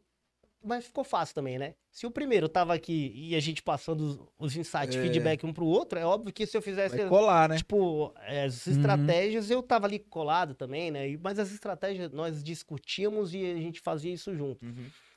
Mas em número de venda e de investimento, o André investiu menos que eu e lucrou mais. Eu era... Bota dinheiro. Na verdade, não é dinheiro que vai fazer tu. Tu pode até ter mais visibilidade, mas se tu não tem a estratégia correta para tu impulsionar, tu não vai, mesmo com mais grana, tu não vai ter esse resultado que tu espera. Então, com menos, a gente conseguia fazer mais. E a gente foi top 1, ele ficou 2 meses consecutivos em primeiro, e eu fiquei 2 meses consecutivos em segundo. E aí, no terceiro mês, eu fiquei em primeiro e ele ficou em segundo. E aí, a gente falou assim, olhou um pro outro, vamos montar o nosso curso e vamos para cima. E a gente ia montar o curso e ia viver do mercado digital a nível nacional. O nosso objetivo era esse. Só que aí, como a gente atende um cliente aqui, outro ali, o nosso negócio foi tipo assim, as pessoas foram indicando. Tu faz pra mim, o meu amigo quer, não sei o quê, tal. Daqui a pouco a gente tava com 8 clientes. Aí a gente tinha que dividir o nosso tempo no negócio local e trabalhar o infoproduto. E aí a gente precisou de um design fixo. A gente veio e trouxe um design. E a gente precisava de uma pessoa que fosse a social media, para poder conversar com o cliente, para ir lá, escutar o cliente, fazer o briefing com ele. Anotar as objeções. Quais os objetivos, quais são as metas que você quer alcançar, tal. A gente precisava de uma pessoa assim. Não, aí foi onde o Alisson saiu, porque ele tinha os empreendimentos dele, né? A São Waves, ele tinha a política e tudo mais, e aí ele saiu do projeto, e aí ficou só eu e o André no projeto. E a gente começou a ter esses 2 caminhos, de atender o cliente local e investir lá no infoproduto. Chegou um momento que a gente já estava tipo, com 4 pessoas na equipe, não conseguimos mais ter tempo para ficar focando no infoproduto, Porque o infoproduto, ele te exige tempo. O gestor de tráfego não é só subir a campanha, apertar play, deixar ela rodar, teu dinheiro e tá caindo grana. Não, tu tem que estar analisando métricas. Tu tem que estar ali em tempo real aqui, tá ligado? Viu a campanha, ajustou, tal. Aí dá um tempo pra performar, pra janela do Facebook, ela te dá 7 dias pra ela... em modo aprendizado, ela te entrega e tu analisa e tu vê se tu muda, mas a gente sabe que durante o caminho ali, tipo uns 2 dias, a gente já sabe que a gente consegue pausar ela ou cancelar ela. A gente hoje já temos esse olhar para uma campanha. Tem gente não, que espera os 7 dias e deixar o negócio acontecer, analisa, o dinheiro comer. O dinheiro come, e a gente não, a gente consegue já olhar e não, daqui vai dar certo, então a pausa já muda para outra, já muda. Porque uma campanha não é só... Tipo, tem um vídeo e a copy. Às vezes, era engraçado. Às vezes eu achava que um vídeo que a gente tinha era topíssimo. Aí tinha um lá que era tipo uma arte, nada a ver. Cachorro. Colocava os dois, a copy e tal. Eu falei, ixi, isso aqui não é possível, isso aqui vai dar certo. E o que mais vendia era esse aqui. E aí eu falava, cara, é impossível. Então não existe a fórmula mágica pro tráfego pago, pro mercado digital. Tem que testar. E para sempre vai ser teste. Às vezes a gente vai fazer uma campanha. O próprio algoritmo vai mudando, né? Muda tudo. Ó, quer ver? Por exemplo, você tá aqui, aí você fala assim, ó, ô Rafa, acessa aí o Instagram do músico tal aí. Aí eu às vezes, eu só porque eu sou músico, mas se eu não fosse, aí eu ia acessar o Instagram do músico. Aí daqui a pouco ia começar a cair patrocinados no meu celular, de loja de música, ou de partitura, alguma coisa do tipo. Por quê? Porque o algoritmo identificou que eu tenho interesse nesse mercado e tal. E tua esposa, às vezes, quer pegar o teu celular. Tu não deixa, mas ela quer. Aí ela pega o teu celular pra ver alguma coisa de maquiagem.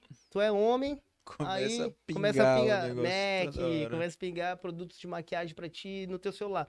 Só que o algoritmo não sabe que tu é um homem. E não sabe que não foi você que pesquisou. Então, muitas das vezes, vai chegar... É até engraçado. Mas hoje o algoritmo já compreende isso, compreende não? Tipo assim, foi um acesso espontâneo. Acessa agora. Digita qualquer nicho. Daqui a 2 minutos, vai lá ver os patrocinados. Acontece muito da fala também, né, velho? Esse negócio doido. Da fala ainda não tem nada comprovado que a fala... Que estão nos escutando, né? Não, tu nunca ouviu o Mark. O Mark Zuckerberg falar sobre isso, né? Mas eu creio que tem, assim, tem alguma coisa assim em relação à inteligência artificial, né? E antes de vir os chats, né? Falava algo, já aparecia, a Amazon mesmo é hacker, velho. Mas creio eu que sim. Acho que eles estão... Não sabem ao certo. Porque se você não vê... Já viu divulgação sobre isso? Porque é uma coisa que se você for pensar assim, porra, é uma... Tá infringindo, né? Mas privacidade, porque no celular em off ali, eles estarem captando alguma coisa. Mas, ó, se tu pegar aqui, ó. E aí, Siri? Pois é. Se a Siri escutou, depois, tá ainda, né? Então, às vezes, sim, eu não tenho a certeza. E nem também falo que não, mas não tem nada, né? Mas não tem nada comprovando isso. Sim. Não tem nenhum gestor de tráfego, top play aí do mercado digital, que fala sobre isso. Tem briga, um curso, né? Compre agora comigo, um curso do inteligência artificial de toque de voz. Tal. Tu não viu nada sobre isso. Então, se não tem nada sobre isso falando, creio eu que ainda não foi startado algo relacionado a isso. E outra questão também tem que o algoritmo ele entende quando as pessoas estão assistindo mais vídeos, se estão rolando mais feeds, se está rolando mais stories, né? Tem isso, não tem? Em 2014 existia o algoritmo, quanto mais curtidas você tivesse, mais abrangência você tinha daquele post que você fez e recebeu aquela curtida. Por exemplo, você tem 1.000 seguidores, 50 curtiu, dos 1.000, tipo, 400 ele vai mostrar. Então, tipo, um número bem alto. Hoje não é mais assim. Hoje a curtida é o último, não é o mais importante. O mais importante é o ícone de salvar. Hoje a curtida é o menos importante. Depois, o menos importante é o comentar. Mas um dia ele foi o mais importante do algoritmo. Depois é o compartilhar. E depois é o salvar. E eu sei explicar muito bem sobre isso, ó. Curtir. Você viu algo que você olhou ali, pô, deu dois toquinhos na tela, você curtiu. Às vezes você nem... Não significa que eu vou lá. É. Só que o compartilhar, pera lá, já entra na questão da indicação. O interesse do outro. É, porque assim, é igual tu, uma mulher... Amiga, tu fez teu cabelo aonde? Ah, eu fui ali no Salão da Maria. Ah, amiga, que legal. Ah, vou te indicar, vai lá, agenda um horário com ela e tal. Indicou. Uhum. Esse indicar na rede social é o compartilhar. Sim. E isso tem mais valor do que só... Olha, eu gostei dessa roupa aqui. Esse eu curti, né? Uhum. E o comentar. Comentar, você tá ali, aí você, se você perdeu tempo para comentar, é porque você achou bem, você achou interessante, para você perder, relevante. Então você vai comentar. Então o algoritmo para isso é importante também. E o último é o salvar. É igual o salvar, é como se fosse um cofre. Tu tá o quê? Salvando, tá guardando algo para ver depois, ou tá guardando algo precioso, uma joia. Aí o algoritmo vai lá e força um pouquinho, vamos agilizar isso aí, né? É, e tu salva. Porque às vezes o cara salva para olhar depois. O TikTok agora tá com, não sei se pro Instagram serve, mas eu vejo muito a questão do enviar pro WhatsApp ou copiar o link do vídeo. Tem no... Tem. Porque isso aí também é muito louco, né? Você apertar ali e enviar... É porque fica mais fácil para compartilhar, né? É como se fosse compartilhar, né? É, fica mais fácil para você compartilhar. E aí eu caí no mercado imobiliário... Quem foi seu primeiro cliente? O Flávio? Flávio. Foi ele que te puxou? Ele que te puxou ou tu que teve... Não, fui vender meu peixe, né? Ah. Fui vender o peixe, ele entrou como cliente primeiro. Depois ele lá como cliente, a gente fazendo um trabalho massa para ele... Aí vem as questões das indicações, né? Aí ele foi, indicou alguma empresa, eu não lembro qual foi na época, e também entrou em contato com a gente trocou uma ideia, eu acho que, se eu não me engano, foi o Ricardo. Da Jaeger. Jaeger é lá na Alemanha. Ele falou, Jaeger é na Alemanha, aqui é Jaeger. Jaeger. E aí foi aonde a gente... Aí, claro, vai aparecendo eventos, né? E a gente vai sendo referência, as pessoas vão nos vendo, né? Sim. Como é que funciona? Aí veio o Flávio, veio o Ricardo, aí veio o Bruno, da Meu Bem, sim, que entrou bem também no início, assim, do mercado imobiliário, foi um dos primeiros. Aí veio vindo vários, né? Aí veio Credit Casa. Aí veio Credit Casa, a Márcia, um grande beijo pra Márcia, pra todo mundo, pra Ana. Pra Ana, tem que mandar um beijo pros clientes, né? Pro Flávio, pro Ricardo, pro Gilberto. Hoje a gente tem uma rede legal de clientes nesse mercado imobiliário. E agradeço demais a oportunidade de trabalhar. E o Flávio foi aonde a gente bateu um papo e ele tinha um grande sonho de criar um evento pro nicho do mercado imobiliário. Sim. Eu creio que esse barulho que o mercado imobiliário tem feito, inclusive nas redes sociais, tanto que não é cliente nosso, por exemplo, vocês da Remax aqui não são clientes ativos nossos. Claro, o Caio é. Um grande abraço, meu amigo Caio. Assim, que começaram a criar conteúdos, deram mais valor aos conteúdos. Sim. Se você olhar a tua rede social há um ano atrás, não é como é hoje. Você não trabalhava ela como você trabalha hoje. Porque esse mercado a gente começou a movimentar e aí forçou o quê? Corretores a... Concorrente olhando, né? Exatamente. Qualidade, né? O cara tá... Isso é muito top, pô. Isso é muito top porque tu eleva o nível do mercado, do nicho, entendeu? Então você tem... melhores corretores, porque se o corretor não estudar, ele fica amador, e amador ele vai falar merda. Ele ama a dor, o amador ele ama a dor, né? Então ele tem que se profissionalizar, ele vai se profissionalizar para ele poder avançar, porque vai ter corretor que não tem imobiliária, que tem um VGV maior do que a imobiliária, que tem 20 corretores, e o cara só é um. Vou trazer o Bidarra como exemplo aqui, lá de São Paulo. O cara é estourado. Sim. E no mercado de... Minha casa, minha vida, né? Fez o cara não decolar, é alto padrão. Né? Não é alto padrão, como o Ricardo Martins. Uhum. E aí, voltando lá pro Flávio, ele teve pô, quero montar um evento e tal. Aí foi lá com a gente, né? A gente era o marketing dele, bora fazer isso e tal. E bora vender a ideia. E a gente não tinha grana pra fazer o evento.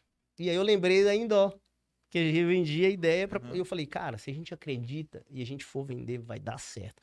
E a gente tem na mão o quê? O marketing nosso, que a gente sabe fazer, Tem um cara que tem um conhecimento do mercado imobiliário e tem um know-how e tem é referência, tem uma imobiliária, né, no nome dele, então tem credibilidade, é um cara que tem credibilidade. Então, assim, todas as reuniões que nós fomos, a gente já foi logo no Eloy. O Eloy, tudo bem? Pá, sentamos, explicamos um projeto pra ele, eu falei, o André falou, o Flávio falou. O Eloy, tá, beleza, tá, tento. O Eloy, gente boa pra caramba. E aí a gente usa as técnicas de venda, né? Tem uma outra construtora que a gente vai fazer uma reunião e tal, e aí a gente precisa... Ah, um truque sem nada. Tem que ter um senso de urgência também, né? E aí realmente tinha, porque se não der certo a gente ia na SBS. Se não der certo na SBS, a gente ia na outra. É, a gente vai. E aí a gente conseguiu, em todas as visitas que a gente fez, todas as reuniões de cara que a gente fez, a gente já fechava um patrocínio. Diamante, a gente tinha categorias de patrocínio, né? E o Eloy foi o patrocinador âncora do evento, né? Ele foi é o que botou top patrocínio, foi o do Eloy, né? Me mostra aí, né? E graças a Deus, essas pessoas acreditaram no projeto. E se não fossem por elas, esse projeto não tinha acontecido. E da grandeza que foi. Foi um evento muito top. Foi top. Foi no Teatro das Artes, envolveu pessoas do estado de Rondônia. E stand de outras marcas. E Amazonas, né, Rio Branco. E foi legal. Deu bom, foi uma experiência bem massa. E a gente trouxe nada menos, nada mais do que o cara que é referência como corretor no mercado imobiliário, no nacional. Que foi o Ricardo Martins. Digital, né? Digitalmente ele é, né? Mas trouxemos o cara, foi legal a palestra do cara, muitos corretores tiveram alguns insights, outros que acompanham têm insights com o cara nas redes sociais, mas venda assim é mais por questão de, porque num tempo de 2 horas ali, não tem como tu aprender muita coisa, né? Não dá pra fazer a carreira inteira, né? Não é só aquilo. E aí trouxemos a Nayara, Cameron, né? Falar sobre os correspondentes bancários. Fez uma bagunça legal. A gente pula pra caramba ela. E aí foi onde nasceu o Empreenda Imob, é um projeto que a gente fez parte, que a gente cresceu junto, mas é um projeto sonho do Flávio, né?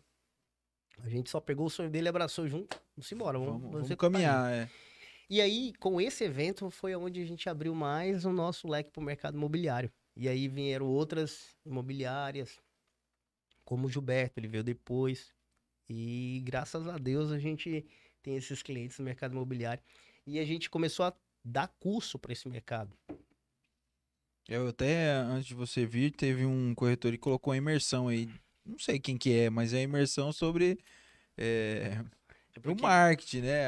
A parte operacional de como fazer, né? Como criar. Então, o que a gente fez? Eu criei um curso para imobiliários e corretores, né? Porque, assim...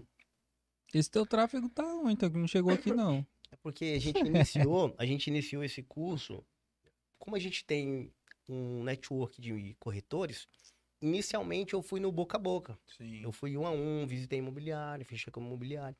E a gente fez esse trabalho para Meu Bem, a gente fez esse trabalho com o Ricardo, né? E recentemente a gente implantou uma nova, porque era vídeos, só vídeos, né? E agora a gente colocou o tráfego pago para corretores. E aí quem dá essa mentoria já é o André. Por ele ser especialista, mais especialista do que eu nesse mercado, então ele ficou à frente do tráfego pago e eu fiquei à frente dos vídeos, né? E eu sempre falo, para qualquer nicho, você tem que ter a sua ferramenta de trabalho. Qual é a ferramenta de trabalho do corretor? O celular. E o celular tem que ser um celular bom. Por quê? Porque ele precisa fazer foto, ele precisa filmar. Então, se ele tem um celular que tem a qualidade ruim... Ele precisa que não trave. Pô, aí eu ficava pensando assim, cara, o corretor, pô, ele vende um empreendimento que realiza sonhos. E esse empreendimento não é barato, não é igual eu ir ali vender uma calça, pô. Sim. Até pra me vender a calça e uma camisa, eu tenho que fazer uma foto legal, pegar um manequim ou um modelo, tirar foto, filmar. O corretor vende um produto muito mais caro e vem com VGA, pô, tirar foto. Você tá entendendo? Então, tipo assim, essa questão... Pô, ele não gastou nada pra comprar o produto. O produto é dos outros, né? Entendeu? Então, assim... pô, separa uma verba de comissão do que ele vender. Claro, tô falando assim, mas para quem ainda é corretor novo, que ainda não vendeu nada ainda, vai ter que fazer igual eu fiz. Cartão de créditozão, passa lá, divide em 12. É teu sonho. E te vira, irmão. Vai não, dormir 2 horas da manhã prospectando, fazendo lista, vai ligar pro cliente, bate, vai no, entra num condomínio desse de apartamento, toca campainha de cada um. Olá, tudo bem? Me chamo fulano, sou corretor. Eu sei que você mora aqui nesse apartamento, mas olha, eu tenho um apartamento que eu quero apresentar. Pô, olha aí. Vai na frente de um apartamento, vê uma pessoa saindo. Você é morador? Contato frio. E a galera não quer pagar esse preço. É mamão com açúcar, é esperar a imobiliária. Esperar a imobiliária girar a roleta, cair o lead pra mim. Tal. Aí fica fácil. Aí sabe onde esse corretor vai chegar? Vai ser a média dos corretores. Aí esse cara vai se frustrar, não vai ter tanto resultado, porque isso... Dá um ano, 2, sai da profissão. Não é só o mercado do imobiliário. Não, todo, pô. Qualquer mercado é assim, qualquer profissão, pô. Vai ter o profissional e o amador. Então, se ele ficar ali na média, pô, ele vai se frustrar, vai sair. Qualquer outra oportunidade que ele ganhe 4 mil reais, ele vai pro lado que ele poderia, tipo, se tornar um milionário com o negócio dele, mas ele vai pular fora e não vai... persistir por conta disso. Tá aí um corte que vamos patrocinar, vai ser isso aí, anota aí, Felipe, um minuto aí. Viver na comodidade, né? Mas existe, sim, já trabalhei com diversos, assim, de não... eu perdia tempo em portaria. Pois é, cara, eu adorava a portaria, velho. A gente ia, bicho. Adorava a portaria, conversar com o porteiro. Pô, agora imagina só, isso daí existe a panfletagem, você pega o panfleto, coloca o seu nome lá e vai entregar, né, panfletar. Só que, pô, a rede social tá aí com a panfletagem digital. Sim. Aonde, pô, quanto é que custa um milheiro do panfleto? Quanto é que custa alcançar 1.000 pessoas com uma arte? Com R$6 você alcança 2, 3 mil pessoas. Então, o corretor, a ferramenta dele é o quê? É o celular e ter tráfego pago do corretor rodando para cair lead de mensagem para ele, pô. Para ele trabalhar com o cliente. Para ele trabalhar o lead dele ali. Que ele separa ali, ó, 400, R$500 no mês como investimento para poder... ter isso. Vai dar certo sempre? Não. Mas vamos supor que ele investiu R$1.500 e vendeu uma casa. Vamos supor que ele investiu 5 mil e vendeu uma casa de 3 milhões. É isso, pô, é mentalidade. Não, e 5 mil é muitas vezes o cara não investe 200. É isso que eu tô falando, é isso que eu tô falando. Aquela casa do Alphaville foi R$100 que eu investi. Nem gastou tudo, eu acho, né? Que sei apareceu lá, rápido. Mas isso daí nem sempre vai acontecer. Não, né? Exatamente. Não, e assim, os corretores precisam entender que não é simplesmente você... anunciar, promover. Você tem que saber atender, turbinar, você tem que saber funilar o cliente, saber se tem o perfil. Isso não é só. Não, também... Você tem que estudar a venda, né? Exatamente. Tem que estudar a venda. É venda. Bom, você vê os top play de vendas aí. Vamos trazer por exemplo, aí, ó, o local. O Flávio, vendedor nato, vendeu na Coach, vendeu na Saga. O Jaerd vendeu carro junto, entendeu? Com o Flávio. Junto com o Flávio, entendeu? Então, tipo. E boy, outras profissões. Então, assim, se tu persistir e se tu for um vendedor, tu vai vender qualquer produto. Se tu for um bom vendedor, exatamente. Tu vai me vender esse copo com água ou ele vazio, tu vai me vender. E é isso que a gente conversou com o Flávio, né? Que se a gente tivesse que recomeçar hoje, acabou o ramo imobiliário, a gente ia vender alguma coisa, velho, né? A gente é vendedor, a gente ia vender alguma coisa. Não tem pra onde correr, né? O cara tem que ser isso. E é uma forma, assim, muito rápida de se fazer dinheiro, é vender. Quem sabe vender, faz dinheiro rápido. Tem um livro na minha cabeceira lá da agência, é o maior vendedor do mundo, né? É a maior profissão, é o vendedor, né? Tudo que tu tá usando, tu comprou de alguém. Não, e toda a profissão precisa, de uma certa forma, você vender ela, vender sua imagem, vender seu serviço, o serviço, imagem. O dentista é vendedor, ele precisa vender a profissão, a especialização, o médico é vendedor, precisa vender a sua especialização. Exatamente. O advogado é vendedor, né? Então, todas as profissões, todos são vendedores, só que aí que tá. Eu sou um vendedor, eu sou um especialista em venda ou sou um vendedor apenas? Exatamente. Como eu falei, quando eu comecei a fazer vídeos, eu comecei a fazer vídeos, creio eu que eu comprei um curso bem no início do meu mercado com a Plugin, mercado do marketing. Hoje a Plugin tá viva há quanto tempo? Vai fazer, creio eu que fez, ou acho que vai fazer 3 anos. O Flávio falou aqui, que eu falei que foi truco lá que tu deu com o Biesec lá. É, ele falou, não, foi truco não, tinha outra sim. A gente citou aqui, né, pô? Citei, pô. É, eu falei. Tem, mas... Eu falei, mas a gente jogou o gatilho também. Eu tenho... É, claro. De uma história dessa daí, eu lembro uma do César Zogbo que veio falar também quando ele foi em São Paulo e foi fazer uma reunião com a Gafisa. Ah, ele também fez isso aí. Quando ele trouxe o Reserva do Bosque, ele falou que ia com outra construtora. Que tinha interesse. Que tinha interesse aqui de botar empreendimento, ele já tá na primeira. Então é uma técnica, né? É, pô. Tem que ter. Essa técnica vai para todo nicho também. Exatamente, tem que usar essa técnica do gatilho, né? É. E aí eu comecei a fazer esse curso, né, para corretores e imobiliárias. E a gente vai iniciar um curso também para os corretores lá da Imobiliária Ser Mais também. Esses próximos dias a gente inicia também esse treinamento com a equipe de corretores. É importante, por quê? Porque às vezes o corretor ele espera material da imobiliária.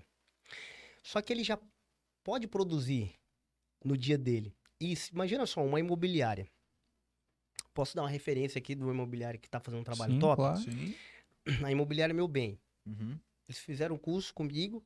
Hoje a gente estava falando deles. Se você acessar o Stories da Meu Bem, você vai ver que tem conteúdo toda hora. E não é só pelo Bruno e pela Ana. É pelos corretores. É, eu achei legal que eles mostraram a parte da expansão ali do asfalto, do tráfego ali, sim, entendeu? Tipo assim, uma coisa... totalmente fora do que é, tipo assim, tem muito corretor que só é casa, casa, casa, casa, oferta, oferta, oferta, oferta. Ó, tem um vídeo que a Márcia fez, que é um vídeo top, que ela pegou, por exemplo, eu não vejo nenhum corretor, é porque assim, eu sou videomaker de muitas imobiliárias, só que eu não posso ficar contando o que as estratégias... fulano de tal tá querendo fazer isso. Tu espera ele, né? Eu não vou fazer isso, porque... Personalismo. Eu atendo um cliente, o que eu falo com aquele cliente, trato com ele, eu vou tratar com ele, levar com ele. Aquela é a essência dele, né? Exatamente. Mas a Márcia fez algo, por exemplo, vamos inovar, vamos mostrar, por exemplo, o que o Ecoville tem. Porque, onde que é essa casa? Ecoville. Beleza, só me mostrou a casa. O que que é o Ecoville é? Tem gente que não sabe, nem eu sabia que o Ecoville tem um bambu lá dentro. Você sabe o que é o bambu? Não. O bambu é aquele restaurante que tem lá na... Sim. Que tem o negócio do peixe, tu compra ração.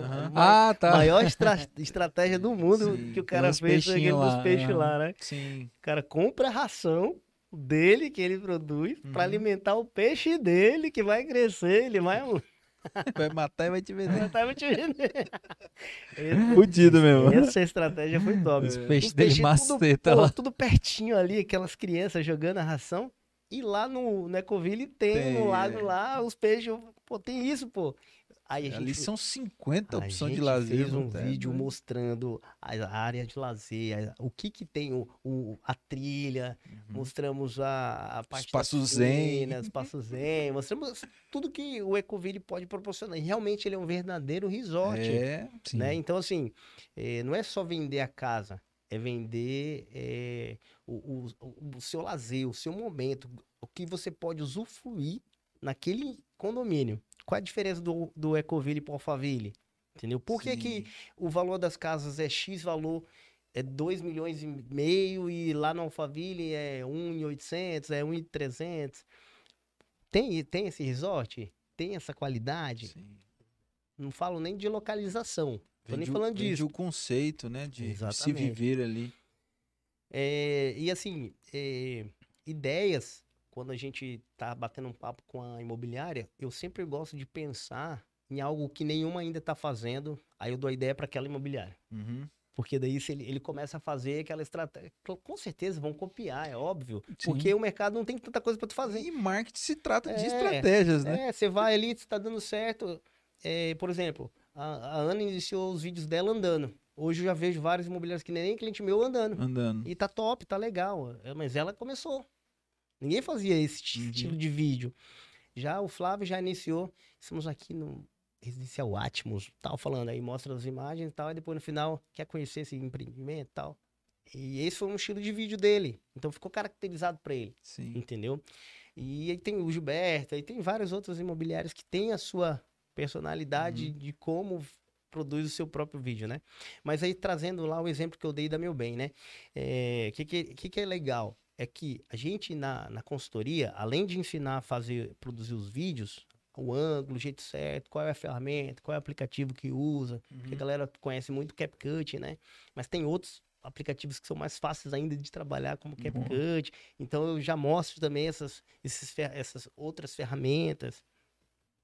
E o jeito de se trabalhar só usando o celular, sem precisar tu ter o gimbal, porque às vezes o corretor não tem a grana para comprar o gimbal na hora, não tem a grana para comprar o drone, mas ele pode fazer uma estratégia de cena aérea sem ter drone. Eu já fiz o próprio vídeo do Caio.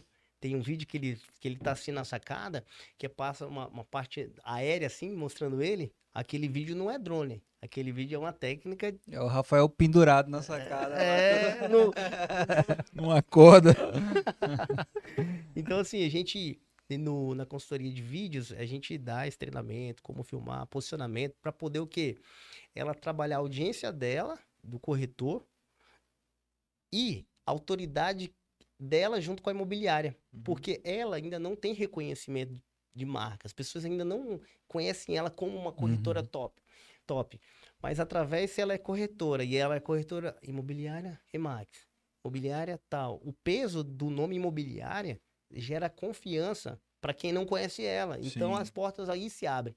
Então se ela trabalha os stories dela, marca imobiliária, potencializa a imobiliária, porque a imobiliária vai ter mais stories, vai ter mais histórias a ser contada. Imagina só, se uma imobiliária tem só 10 corretores, e o corretor faz só um stories, estou aqui no Parintins, um empreendimento incrível, eu quero mostrar esse empreendimento para você. Já me chama no direct, que eu vou te apresentar esse empreendimento. Aí ponto, um corretor fez isso. Aí o outro tá lá, estou aqui num residencial, num Alphaville, essa linda casa. 10 empreendimentos. 10 stories, pô, na imobiliária. Então a gente tenta mostrar essa visão que a imobiliária, ela consegue, tipo, ter uma força, aumentar o algoritmo dela. Porque quando ela começa a trabalhar tráfego pago, o algoritmo dela no orgânico tá rodando. E aí, quando chega lead lá, aí vem lead mais qualificado. Claro que vai vir lead frio. Sim. Que vem a lead frio, mas não lead. É, exatamente. A gente fez campanha lá pro Lagoa Azul Quarto, que o lead caiu pro Lagoa Azul Quarto. Só que aí, ele não tinha força, não aprovou para ele entrar ali. Tu acha que o corretor não vai mostrar outro empreendimento pro cara com um ticket menor? Com certeza. Só se o corretor vai mosca, né? E tem corretor mosca, né? Com certeza tem. Mas tem corretor, não, que pegou a oportunidade e foi lá e vendeu Cancún. Através de um lead que veio... do outro, entendeu? Então, quando acontece, tipo, esses feirões, se eu fosse corretor, eu ia estar em todos, porque daí a minha imagem ia ser referência, eu ia estar na rede social dando dica. Por exemplo, você que mora aqui no bairro tal, tá construindo um empreendimento incrível... de casa, você que mora nas proximidades e já foi assaltado aqui, não é verdade? Que tal ter mais segurança, proporcionar para sua família aqui? Olha, quero te mostrar condições especiais que a partir de R$2.000, se você tem de renda, junto com a sua renda da sua esposa mais R$2.000, junto com a do seu filho que ganha mais R$1.000, a gente consegue trazer a sua família aqui para esse... É o jeito de vender, comunicar. Só que o corretor não tá fazendo isso, não tá... Cara, o vendedor tem que mostrar a cara e ir para cima. Vendedor tímido, não gosta de falar. Tem que falar, pô. O cara é vendedor, vai vender, vai ficar escondido. Vai, é verdade. Vai ser servidor público. É, mas aí, assim, entra numa situação que na hora da câmera, o cara que trava, entendeu? A gente tem alguns exemplos aqui, tipo assim, que a pessoa com o cliente ali, ela desenrola, entendeu? Faz. Aí na hora que liga a câmera, parece que tá. Mas é que tá. Você assusta com ela. Engessa, né? Pá! E acaba. Quando eu cheguei aqui... Tu viu que eu peguei o celular e fiz um stories aqui rapidinho e já soltei. Gravei uma única vez e soltei, né? Sim. Criei o quê? Habilidade para fazer isso. Tudo que você treina, você cria habilidade. Me fala aí, tu treina? Quantas horas por dia na frente do espelho falando de um empreendimento antes de lançar? Quantas vezes tu fez isso hoje? Eu geralmente, se eu olho muito, se eu treino muito, eu não lanço, porque eu falo assim, pô, podia ser melhor. Geralmente eu vou na tora. Eu vou, vai igual aquele vídeo que eu fiz hoje, anunciando. Foi lá aquele, no carro, né? No carro. Só foi aquele. Eu puxei, fiz, porque se eu se eu ficasse observando muito, eu falei, porra, eu falei isso errado. Não, ó, podia melhorar isso aqui. Ah, não, isso aqui. E daí eu acabo não postando. Mas é isso. Você tem que fazer. Tem gente que nem treina, pô. Então só vai ter a experiência se treinar. Isso é em tudo, pô. Se eu for um jogador de futebol, vou ter que ficar batendo pênalti lá um monte de vez, lá treinando chute, treinando corrida, treinando drible pra ficar bom naquilo lá. Aqui é a mesma coisa. Eu tenho que treinar. E aí, quando eu treinar, eu vou já ter uma performance melhor. Uma coisa de segurança, né? Uma coisa que eu gostei que o Bidarra falou lá naquela imersão lá foi que ele sai gravando o tempo todo. E aí, quando chega a noite, ele olha os que ele gostou e se também estiver gostando, ele vai subindo lá e deixa lá. Cara, mas sabe o que acontece? Isso acontece principalmente com mulher. A mulher... Ai, meu cabelo ficou... O fio ficou... Dá nem de ver, não vou postar. Pô, ficou top o conteúdo só por causa do fio do cabelo. Não, mano, poxa, esse negócio, esquece, nem vê. Em vez de gravar assim, ó, faz o seguinte, grava assim, ó, pronto. Grava assim e tal, virou, ponto, publica. E às vezes é só a gente que não gosta, velho. Todo mundo gosta. Todo mundo gosta e você não gosta. Normalmente é assim. Exatamente. E eu falo isso porque isso acontece comigo também, tá? Tu acha que eu sou expert em vídeo? Pra mim fazer um vídeo, eu fico lá e eu erro, até xingo. Não acredita, 3, 2, 1. Olá, tudo bem? Putz, errei. Repito de novo. Isso acontece comigo. Se fosse assim, os erros de filme não aconteceriam, os bastidores lá, os make-offs de novela não aconteceriam. Então, assim, se os profissionais erram, pô, imagina gente que não trabalha focado com isso, né? Mas a gente precisa disso. Sim. Mas pegando esse gancho que você falou aí, cara, eu não gosto realmente de aparecer. Beleza. Vira a câmera, coloca pra frente e apresenta o imóvel, né? Apresenta o imóvel falando. Estou aqui, o dedinho, tal, vem pra cá, tal, e anda no imóvel, mostra, vai conversando, uma área legal, tal. Rafa, não consigo falar também. Beleza, grava, aí é onde você aprende no curso comigo. Depois a gente insere o áudio lá na sua casa, relaxado, você grava depois por cima. Observando. Estamos aqui na área gourmet do incrível residencial, tal, e aí você vai falando. Gravou? Gravou. Agora vamos subir esse áudio lá no vídeo, entendeu? E aí tem várias técnicas para ser feito. O importante é fazer, não pode ficar parado.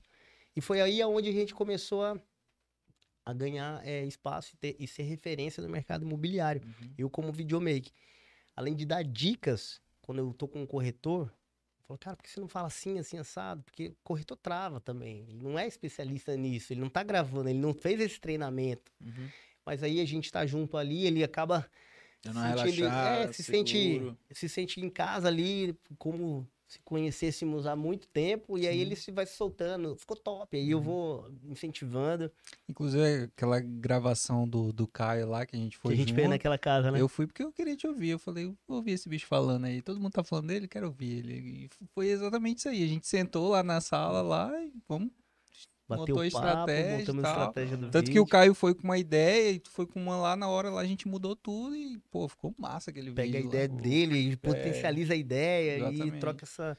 Isso aí é legal mesmo, essa ouvir e mesclar tudo. E aquele vídeo ficou massa. Né? Enfim, aquela casa vendeu? Ainda não. Vamos ter que vender. Já bateu na trave. Não vende... Casa linda demais. Não vende, exatamente, a casa é linda, mas o vizinho não ajuda. Aí não dá certo, né? Mas aquela casa é top demais. Nossa, se aquela casa estivesse dentro do Ecoville, já tinha vendido. Já tinha vendido. Aí também ela não seria 2 milhões, seria 4 milhões. Seria 4. Pior, verdade. Né? E, Rafael... Você falou um pouco aí do seu curso. O curso do André. O André, ele vai ensinar o corretor a criar aquela persona ali. Eu conheço um pouco do tráfego, né? Certo. Ali a plataforma.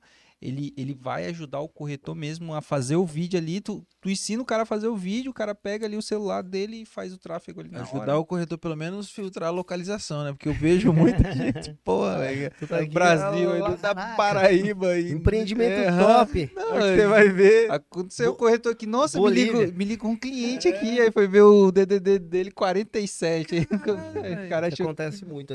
Isso acontece bastante quando vocês estão viajando. Você cai lead lá, cai anúncio patrocinado de outras cidades, né? Que não é a cidade que você tá. Isso acontece muito quando você tá em cidade turística. Que a galera anuncia restaurante delivery de comida chinesa. O cara lá do Rio de Janeiro tá lá em Salvador anunciando lá. Caraca, só se o cara quiser montar uma franquia aqui, né? É. Tipo, trabalhar. Uhum. E mesmo assim, o reconhecimento de marca, olha, estamos chegando em Salvador.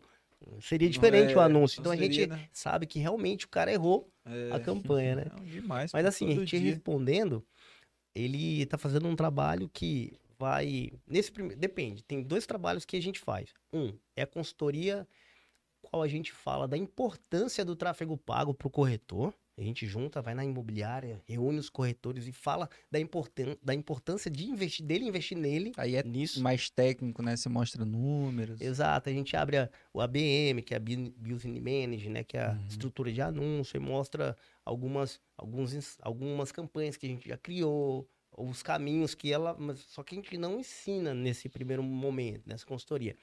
Aí o corretor, quero aprender a subir minhas campanhas. Aí ele entra... na mentoria. Aí ele paga para participar da mentoria, onde ele vai aprender a criar uma campanha do zero, sem ser pelo impulsionar, pelo botãozinho ali. Uhum. Ele vai por trás da plataforma de anúncio profissional para ele poder fazer da forma correta.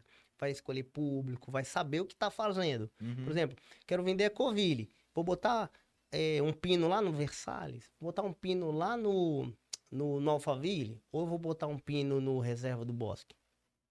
Um cara que mora num apartamento de alto padrão que quer ir para uma casa. Eu não vou botar um cara que mora já numa casa de alto padrão para ir para uma outra casa de alto padrão em outro condomínio. Não faz tanto sentido. Pode ser que tenha clientes assim? Com certeza sim. Sempre tem. Mas, sempre tem. Mas é em percentual. Qual é o maior percentual? Qual é a probabilidade? Entendeu? Então, é mais fácil o cara tomar no apartamento. Exatamente. E aí que entra a questão do testar, né? Testa, pô. Coloca um pino ali, faz um anúncio para aquele condomínio, outro por lá, né? Exato. Faz uns 3 aí e deixa rodar, velho. Tem uma estratégia que a gente pega e a gente coloca... Vocês atendem clientes aqui na imobiliária? Sim. Clientes vêm aqui na imobiliária, né?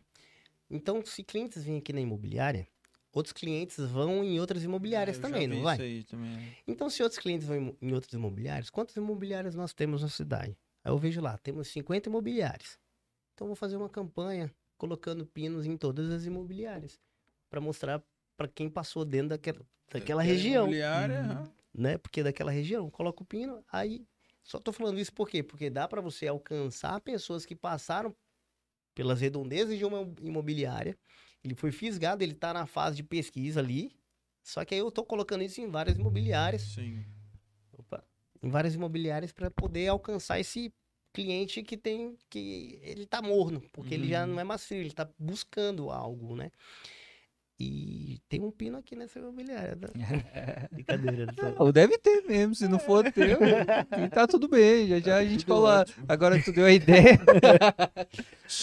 Tá escutando, né, Felipe? Mas eu falei essa ideia aqui, é justamente o gestor de tráfego. Pô, tu tá fazendo isso também, não tá?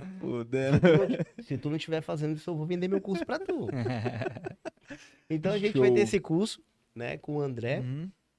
Tô criando um curso que a gente vai... Até o final do ano a gente vai lançar esse curso, que ele é 100% online. É para qualquer nicho. Tanto para o corretor, quanto para uma loja de roupa. É um curso que vai ser subido na plataforma. Vai ser um curso barato. E coisa de R$47.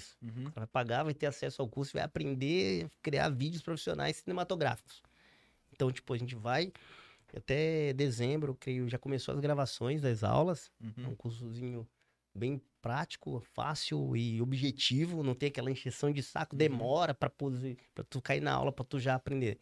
É um curso que na primeira aula tu já vai conseguir, já no primeiro dia de curso, tu já vai conseguir fazer... Começar a botar na prática. Já vai conseguir fazer, ter um resultado. Legal. Já. Então a gente vai ter esse curso também. A gente vai... Porque lembra que eu falei... que o nosso objetivo lá atrás era trabalhar com infoproduto. Sim. A gente queria construir o nosso produto, porque fomos top 1 durante Hotmart, 3 meses na Hotmart. O que acontece? Agora que a gente vai começar a fazer isso, depois de 3 anos.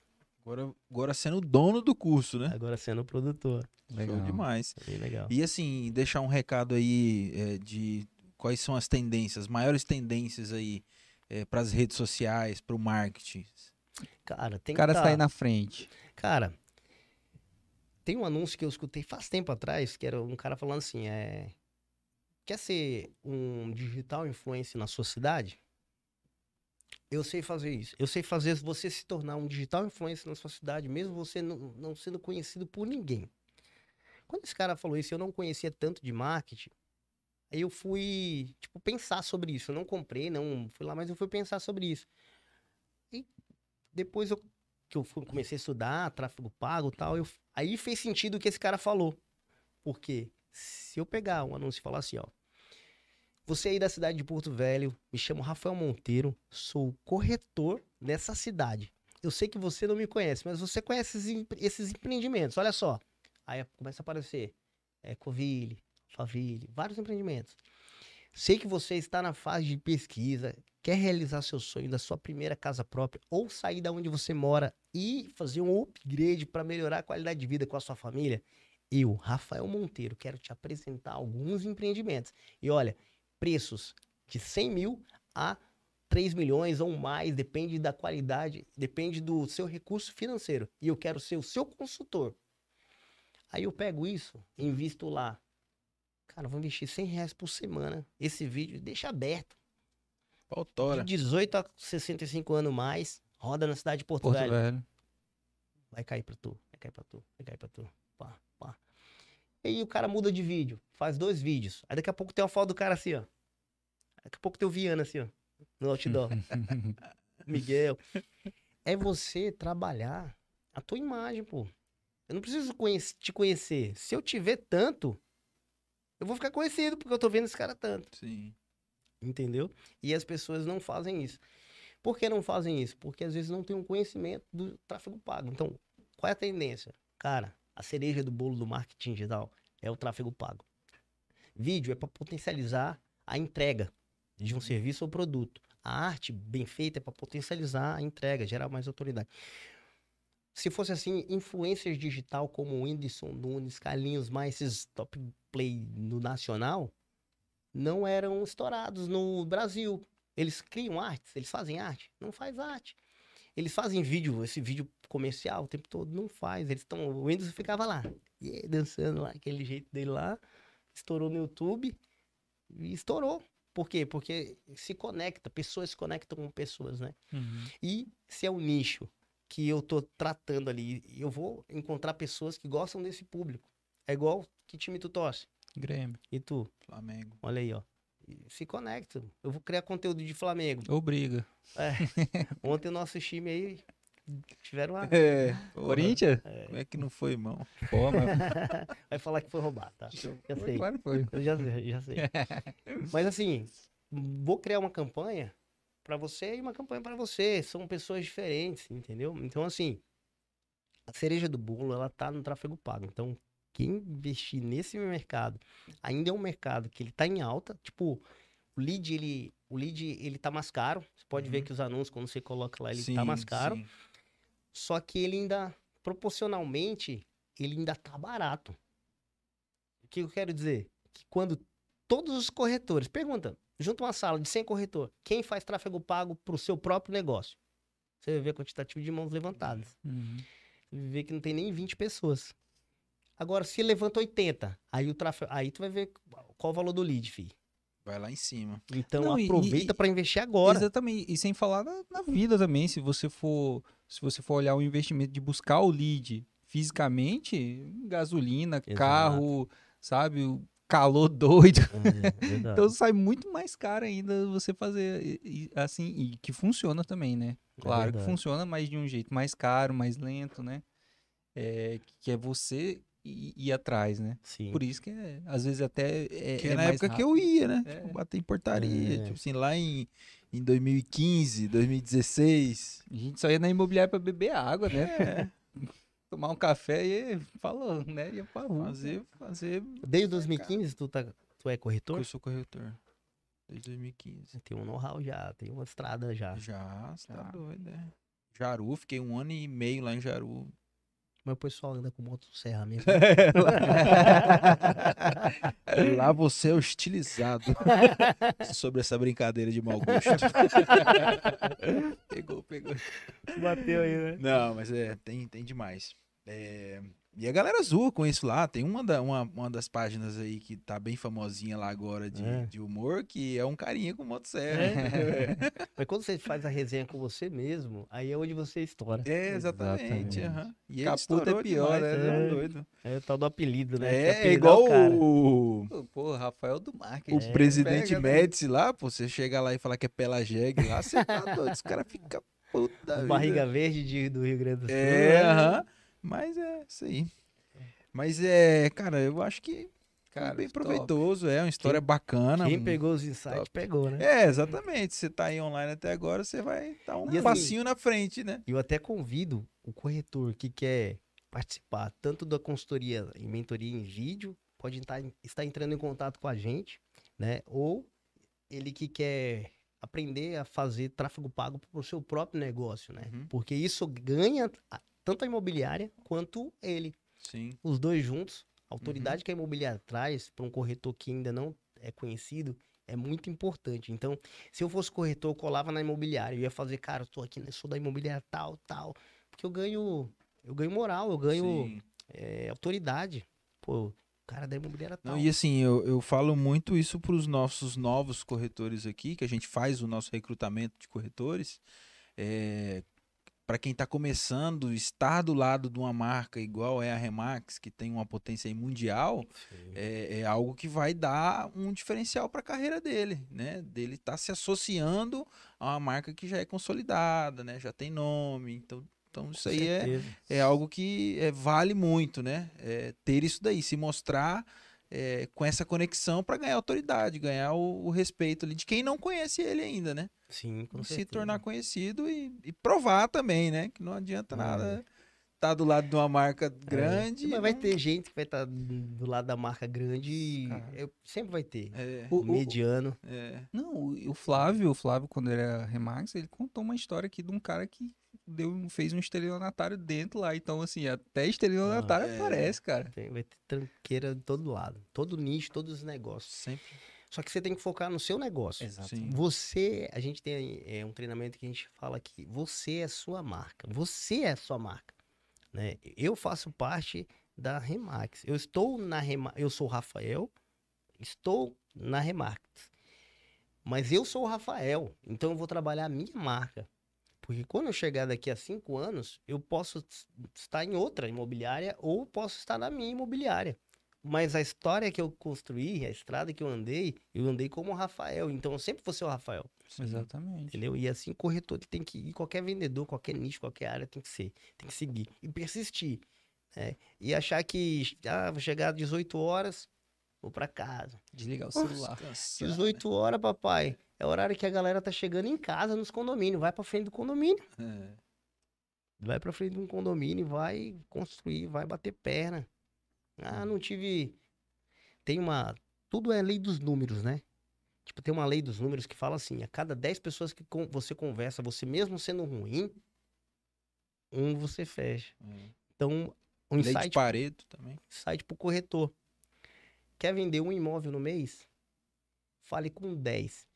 Pra ele esquentar esse um, porque o lead pro mercado imobiliário, o produto é mais caro. O ticket é alto. Então, às vezes, esses 10 se torna 20. Então, ele tem que entender qual que é... Eu mesmo ruim. Durante um ano, eu conversei... Janeiro, 20 pessoas. Quanto eu vendi? X. Fevereiro, 20. Quanto eu vendi? Aí faz a média do trimestre. Aí ele sabe a lei dos números da habilidade que ele tem. Um exemplo. Se eu converso com 10, eu fecho com 8. É Pareto. E aqui, hoje, eu tô saindo daqui com esse Remax... Fechado aí, clientes plugin a partir de hoje. Cara, vamos conversar, vamos conversar. Tudo bem conversadinho, né? Parceladinho. Não, e tem agora a questão do CRM também, né? Porque assim, você conversou com 10, fechou com 8, fechou com 2, não pode esquecer os 8. Exato, o próximo mês você tem que estar com 18, então, né? Isso eu faço até hoje, é a lista. A gente tem que ter uma lista. Lista de... Posso dar alguns insights aqui? Claro. Com certeza. Lista de cliente. Lista fria, lista morna, lista quente. Eu tenho que pegar esse cliente que é frio, que ele caiu e ele caiu por acaso. O lead frio, como não fala. Só chega lead frio. Chegou lead, beleza. Vamos lá falar com esse lead. Qual o seu interesse? Aí ele não responde, liga. Ah, não atendeu, liga de outro celular. Ah, não atendeu, beleza, pula pro outro. Aí você faz o funil com esses leads frios. Dos leads frios, vamos supor que tenha 10. Você fez o funil, você conseguiu falar com 3, beleza. Com 3 você não conseguiu ninguém, beleza. Uma hora da lei dos números, dos leads frios, quando você falar com 10 dos 3 que você conseguiu falar, um vai vir. É pular etapa. Pular etapa. Leads morno. Você tem um lead morno ali, você vai conversando, e os leads frios lá, você vai... Como é lead muito frio, que é aquele que você ligou, o cara não te atendeu, e aí esse lead frio... O lead morno que você faz o pós-venda, porque daí você esquenta ele. Todo dia você esquenta ele um pouquinho. Às vezes a semana o cara tá ali, ah, tô pesquisando. Com certeza aconteceu casos assim, ó. Tu levou um cliente para ver um imóvel. Daqui a pouco esse cliente comprou um imóvel com outro corretor. Sim, muito. Não acontece isso direto? Sim, com outro corretor ele comprou um outro imóvel. Por que ele não comprou aquele outro imóvel contigo? Porque tu não fez o pós-venda com ele, o pós-atendimento, na verdade. Tu não fez o pós-atendimento. Olha, te mostrei essa casa aqui. E outro corretor tem que ter habilidade de saber se aquele cliente, ele é cliente público-alvo para aquele imóvel. Ele tem que identificar, porque vai mostrar, o cara tem um salário de 5 mil reais, vai mostrar ele para Covile? O cliente tem um salário de 50 mil, tu vai levar ele para Maracanã? Leva ele para Covile, pô. Então depende, você tem que conhecer isso, tem que conhecer... E outro insight que eu dou é o quê? Aonde estão as propagandas do mercado imobiliário? Não são nas redes sociais? Galera, não posta lá vídeo. Quantas imobiliárias hoje, quantas redes sociais de imobiliárias hoje, você foi lá, uma publicação e leu comentários da imobiliária concorrente? Zero. Eu já fiz, já. Hoje? Hoje não. Não fez. Se eu fosse corretor, eu ia estar com uma lista assim, ó, imobiliária 1, 2, 3, 4. Eu ia ativar sininho em todas. Publicou, me informou. Espero lá 5 minutos, 10 minutos, 15 minutos e vejo quem comenta. Quanto custa esse empreendimento? Clico no nome do cara e puxo a conversa com ele no direct. A gente fazia muito isso aí, né? Meu parceiro. Você tá com o lead fresquinho na mão, o cara tá enchendo de anúncio lá. E tu tá com um lead fresco caindo lá pra ti. É só ativar o sininho aqui, papai. Conversa com todo mundo sem você ter investido R$1. A gente fazia isso lá atrás no Facebook, cara. E parando, deu super certo, não deu? Verdade. Por que a gente parou mesmo, né? Exatamente. Ó, um insight pra você que quer ter maiores resultados. Ó, aproveita essa dica aí, que essa dica, como você falou, é de milhões. É de milhões, pô.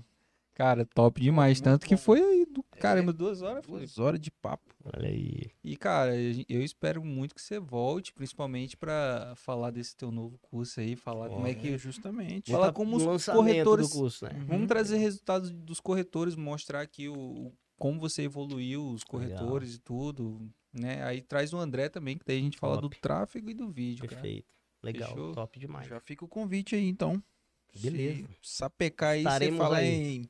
Tô pronto, tô colando. A gente bota na agenda e vamos conversar, vamos bater esse papo aí bacana. Top. Foi bacana conhecer ainda mais sua história, você tá doido, top demais.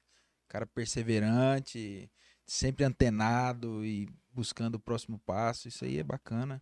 Acho que vocês também, espero que tenham gostado, né? Dá vontade de sair daqui e trabalhar.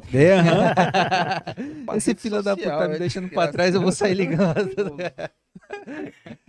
Meu parceiro. Muito obrigado aí. Só tenho a agradecer. Obrigado. Valeu, Vinícius. Valeu demais. Valeu, pessoal. Galera, vocês que ficaram com a gente aí até agora, muito obrigado. A gente agradece demais. Não esquece de deixar o like, se inscrever no nosso canal. Se precisar, a gente deixou o @ do Rafael aí. Vou colocar na descrição também. Chama aí o Rafael do Marketing. Cara, entende. Não tem outro Rafael do Marketing. E a gente é o Engimob Podcast. Mais um pra conta. Valeu. Graças a Deus. Obrigado. Boa noite pra vocês, viu? Tamo junto. Um abraço. Valeu.